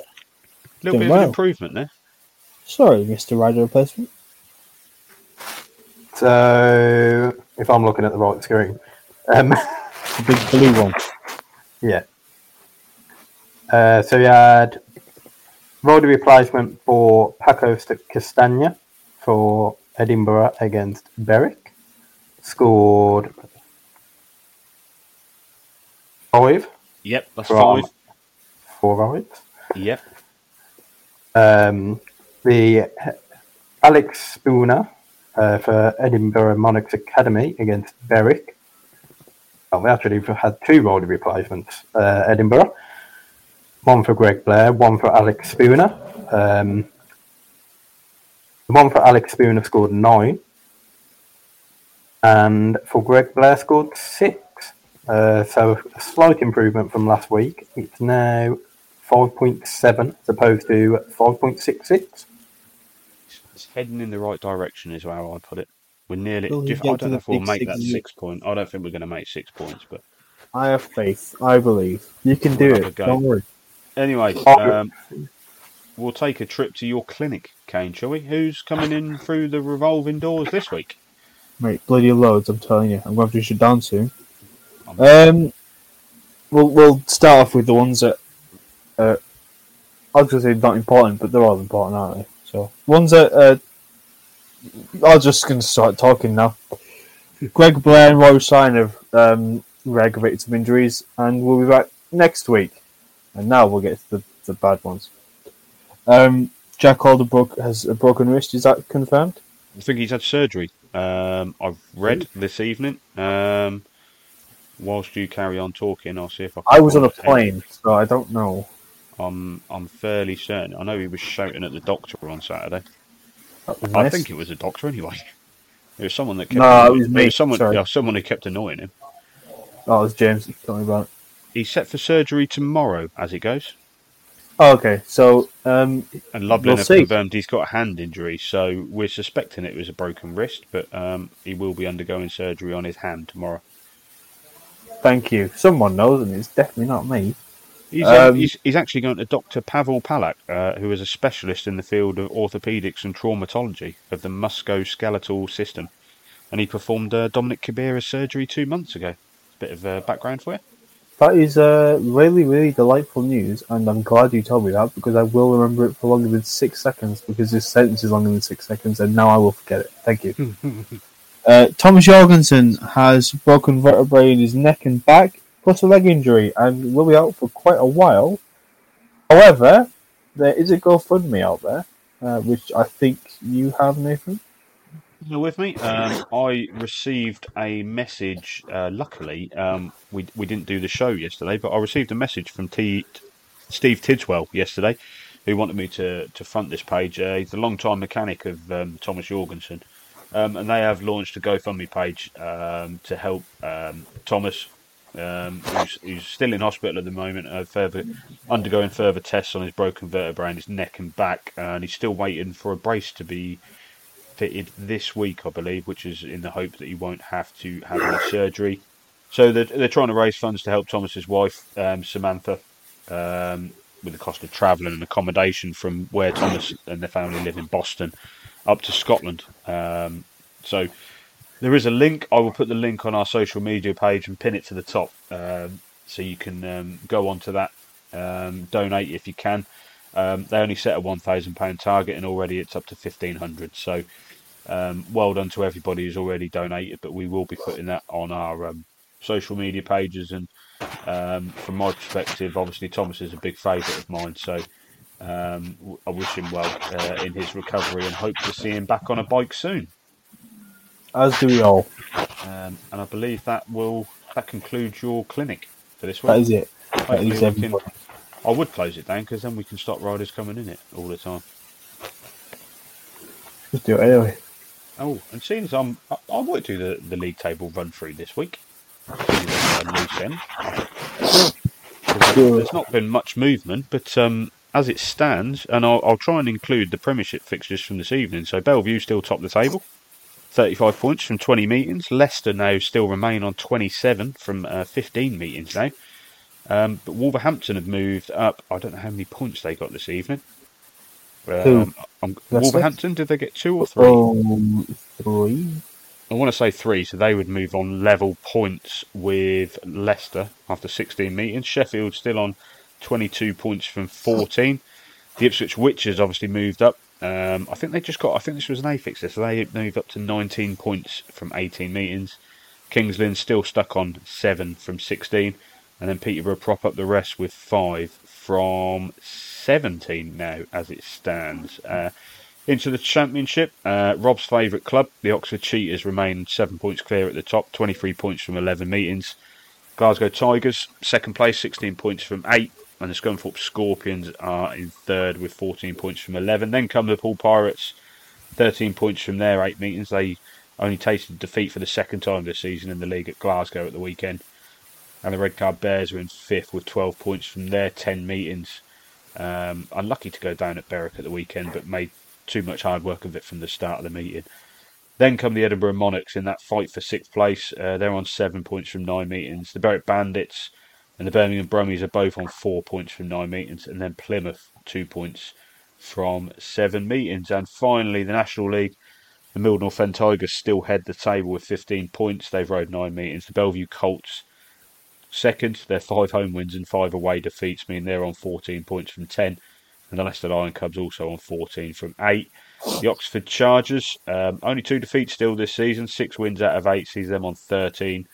And the Edinburgh Academy are currently fifth with 12 from 11 meetings. Then come the Workington Comets, Cain's team, Yeah. Woo! seven meetings, four wins and three defeats. Still not, still not insurmountable that they can make the playoffs, but um, they need to get start making those points. We'll So a win at a win at Kent would be very handy this week. Just trust. Then the Kent Royals, five points from eight meetings, and propping up the rest are the Berwick Bullets, who have got two points from their 11 meetings. And that is the run through for this week. Um, and we'll move on to some other stories. Uh, well, I've just uh, done the Thomas Jorgensen one. So I'll just Have you swiftly- seen my message? Have I seen your message? I'm going to say It's no. breaking news. It's the British final lineup. Oh, yes, I have seen that message. I will come to that. I just want to talk about um, Dan Thompson and Ace Pijper, who rode in the under 19 European Well, semi final. I'll be right back. Okay, in Žarnovica, I believe it was.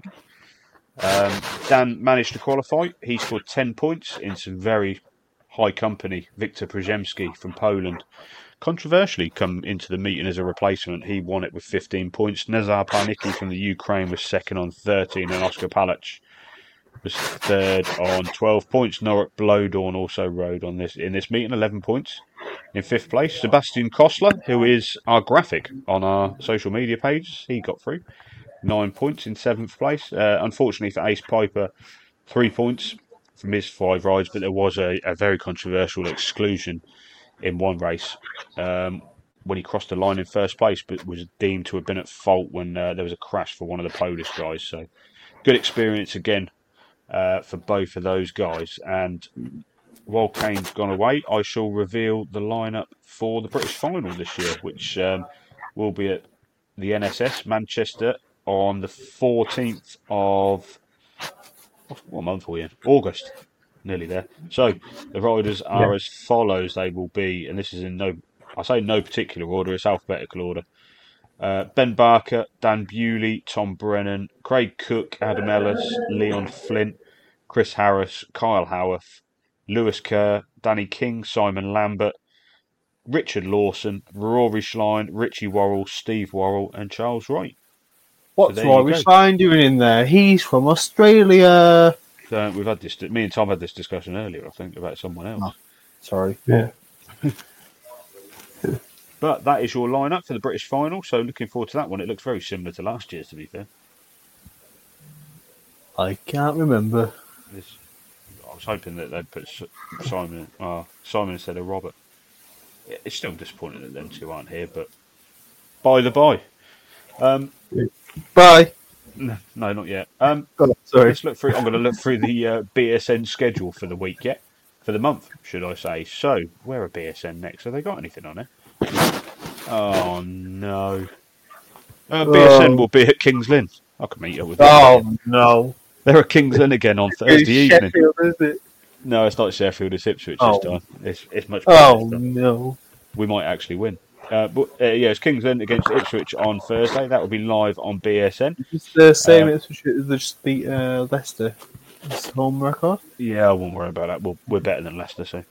Um, Oh. Tuesday, August the 8th, will be the Plymouth Gladiators taking on the Berwick Bandits, and the following evening, the Poole Pirates take on the Oxford Cheetahs. Nice fixture, that. Um, then we move down the month. Again, they're at Plymouth uh, on Tuesday, the 15th of August, for their meeting against the Redcar Bears. And on Thursday, the 17th of August, the Leicester Lions will take on the Wolverhampton Wolves. Um, Thursday, the 24th of August, the Ipswich Witches will then take on the Leicester Lions. And then a big one on Sunday, the 27th of August, coming from Redcar, will be the Championship League Riders' Championship. So prior to that, we'll, we'll look to get one of the contenders on. Um, and then rounding off the month, Thursday, the 31st of August, a big three days of Speedway. Um, the Peterborough Panthers will take on the Wolverhampton Wolves. Uh, Thursday, the 31st of August, that, and I'm assuming on Friday, the 1st, it'll be um, the championship pairs will be on BSN, but I won't be watching it because I will be there.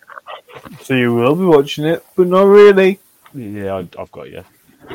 So that is your fixtures on BSN. Then we look ahead to Eurosport. So obviously this evening, the Leicester Lions run against the Ipswich Witches. The next scheduled 53, fixture, 37.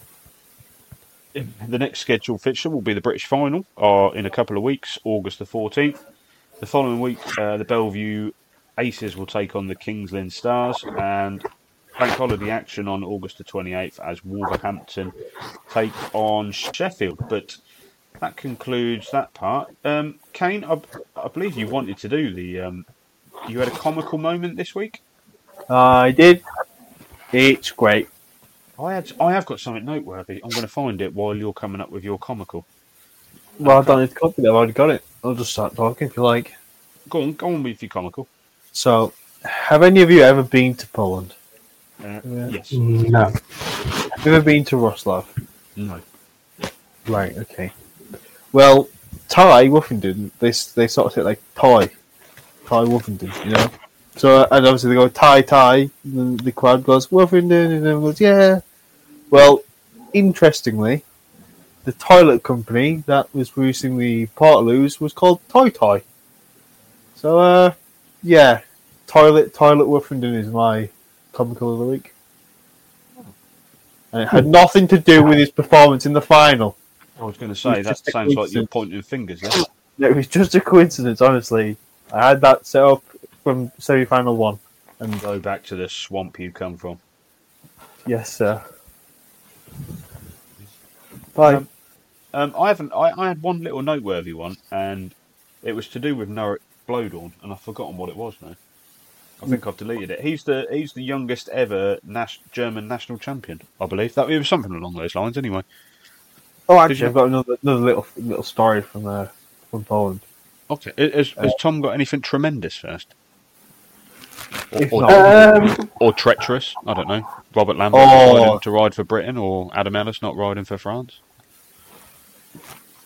well, I just need to say hello, Wolves fans, if I want to be treacherous. But um, I'm going to go for terrible.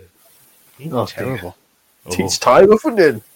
Oh, we got, this Come is to where my we all like, we'll breathe in deeply now. Go for it. But it's related to Heat 3 in um, the World Cup and the referee's decision not to, to call all four back rather than exclude Doyle.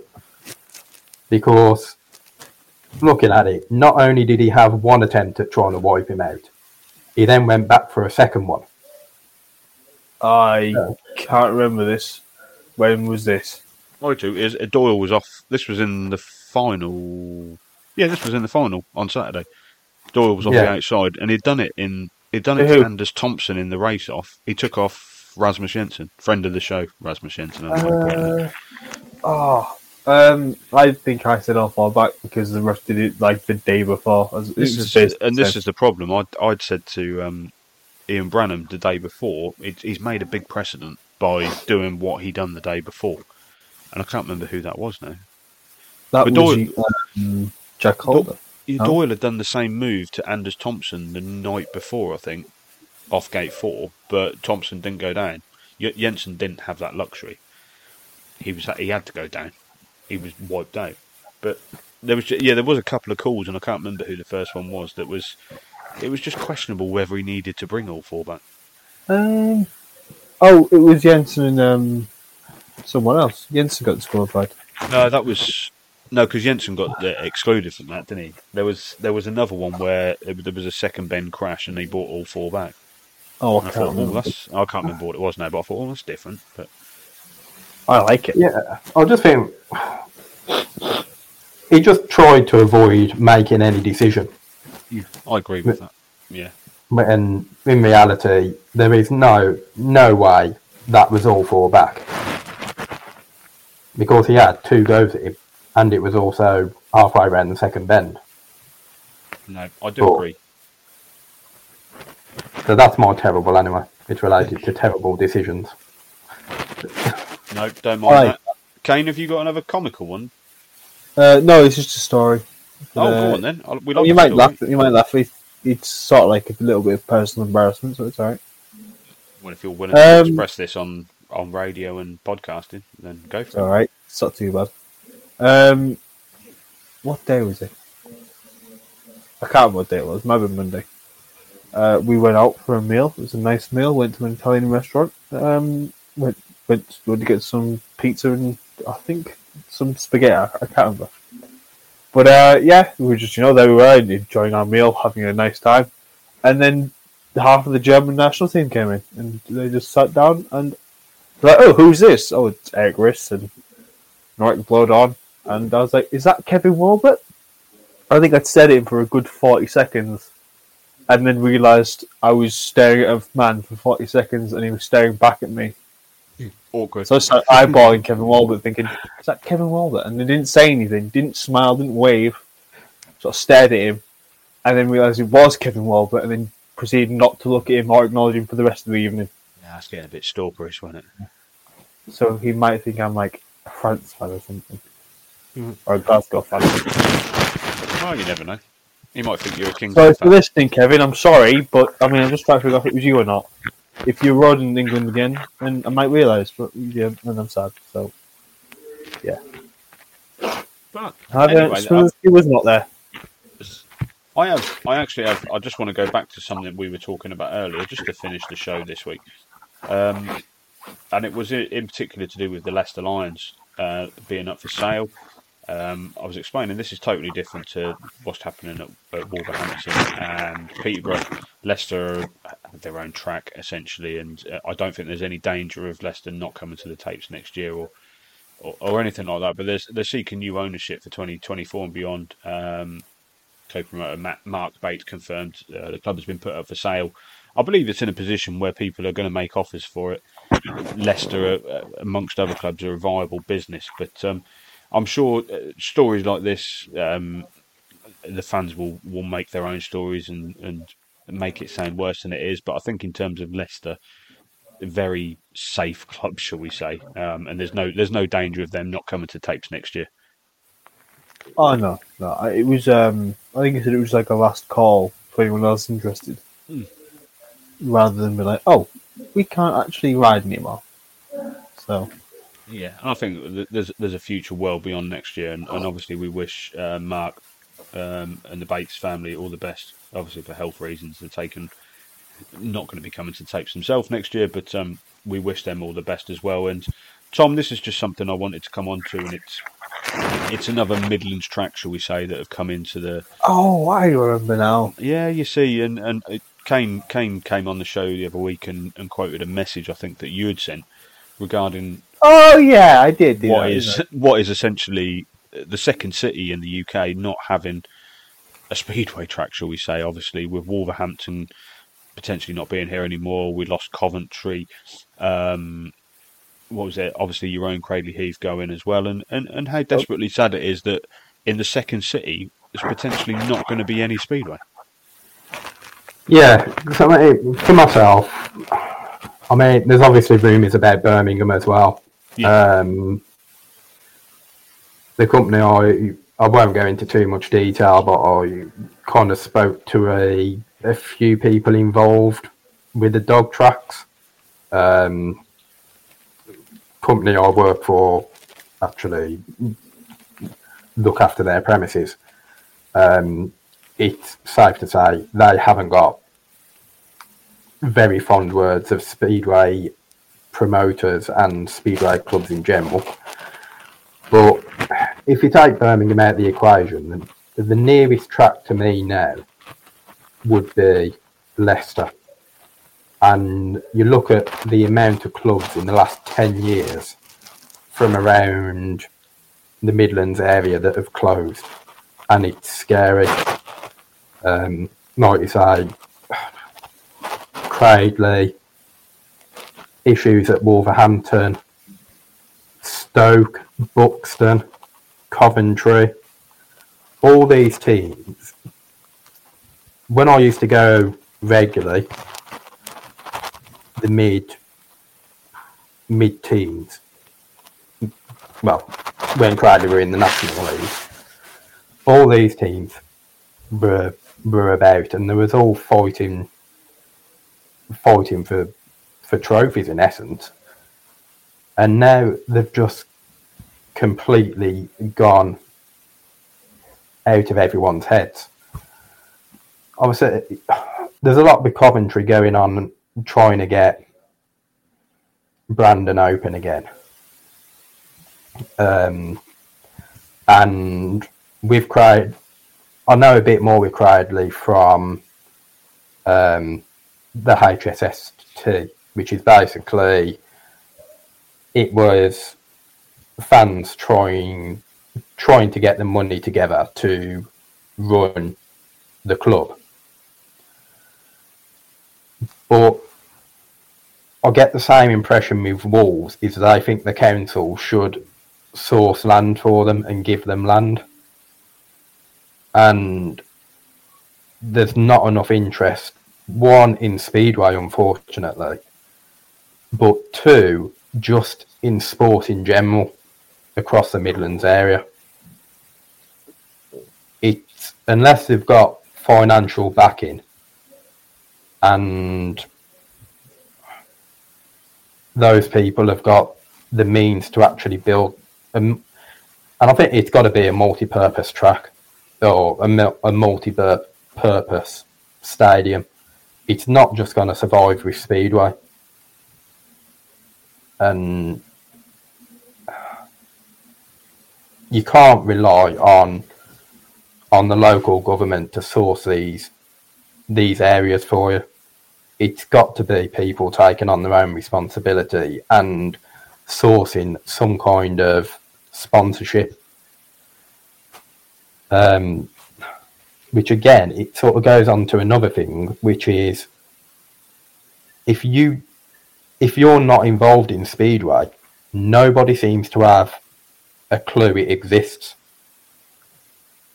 Um, I mean, I speak about obviously I'm I'm involved quite heavily with um, like the game that we all play and kind of met through SC UK, and I'll I'll speak to people regarding that and explain to them what it's about, and all of a sudden people do oh Speedway I didn't even know that still existed, and I, for myself I don't understand how how a sport could go from what it was 30 years ago or even 20 years ago and having what seven or eight clubs in the Midlands to now just having one across the whole area. And that's just scandalous for myself. Um, and it's what we can do to actually combat it. Um, now, me, obviously, even as a Cradley fan, I want Wolves to come to come to tapes next year because I don't think the sport can afford m- many more teams going. Um, and it's but I do think the mentality of promoters needs to change a lot. And this is just a general feeling I get from from obviously being in a position where the tracks have gone.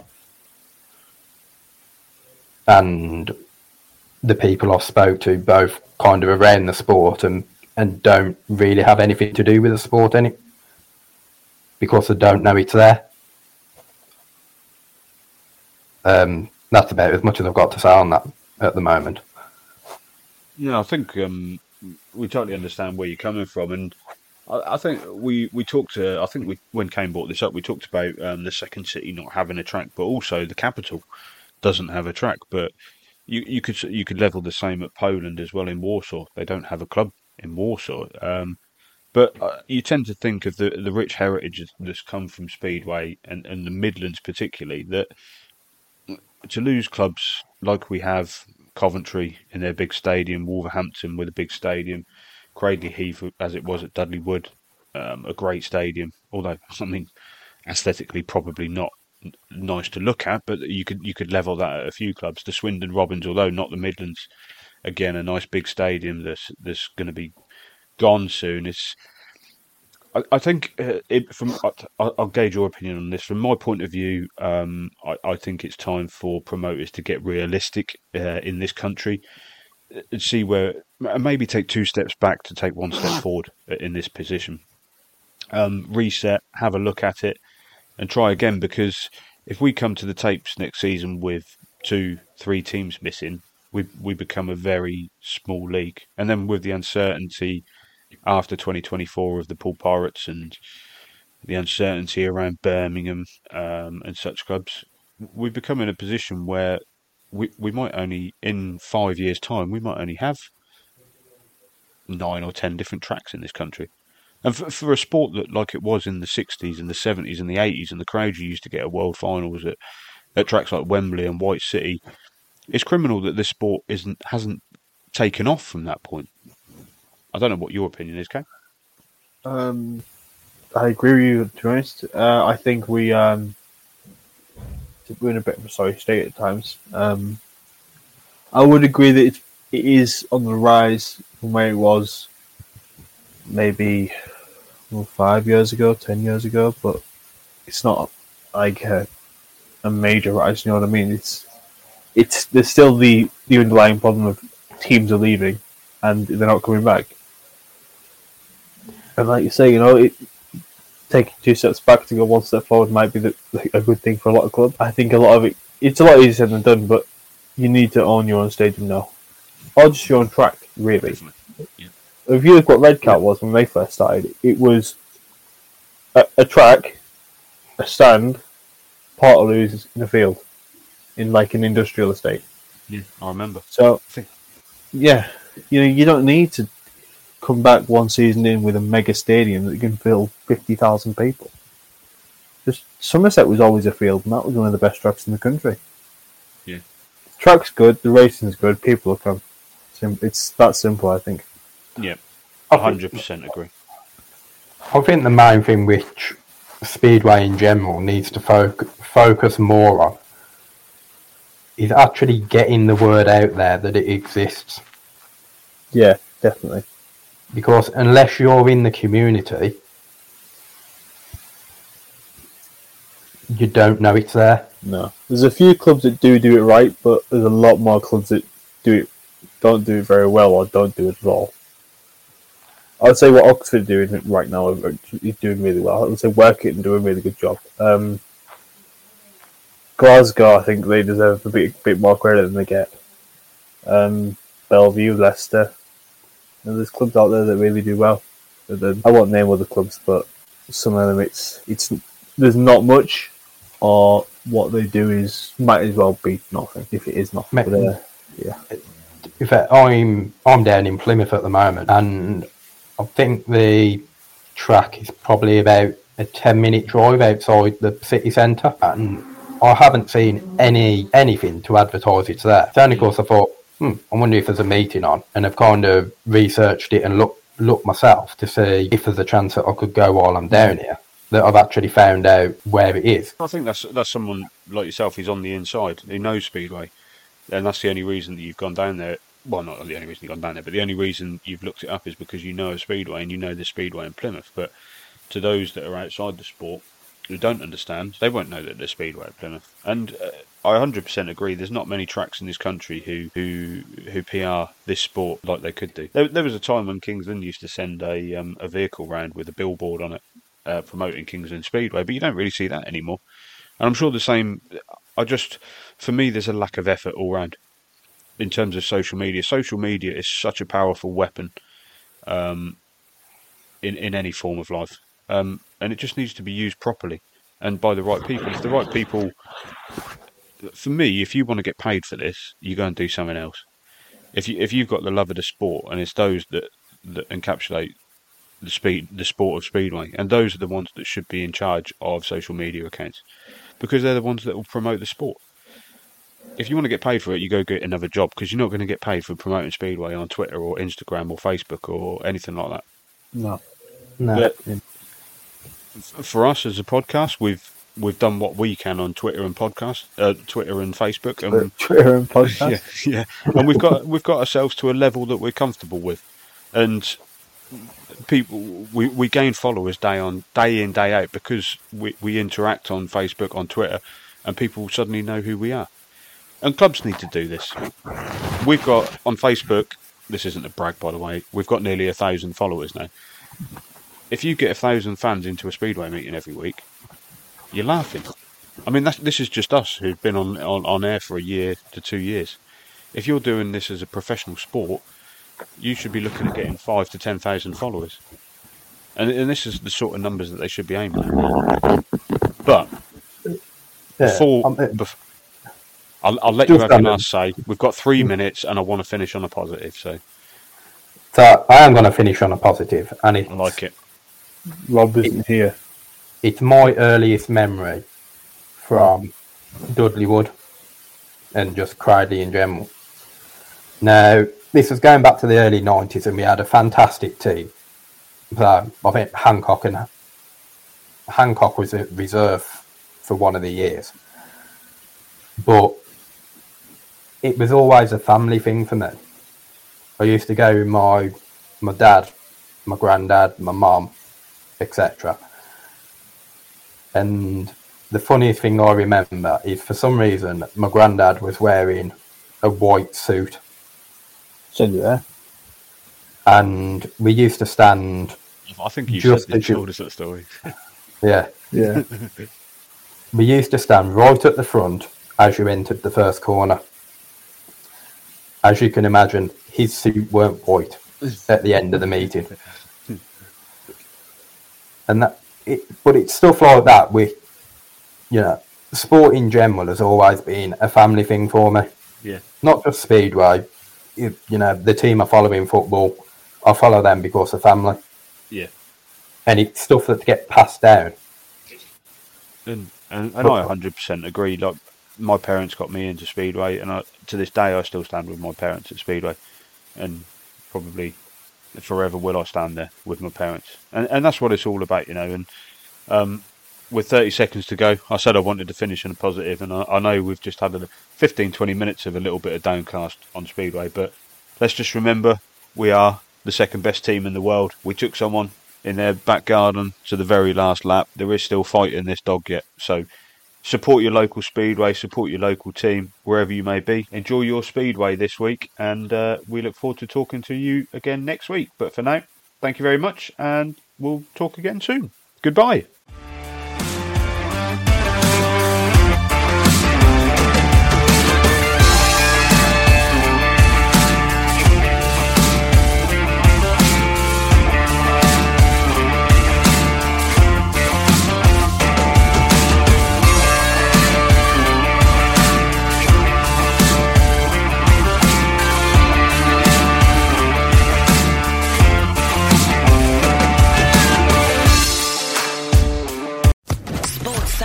Podcast Network.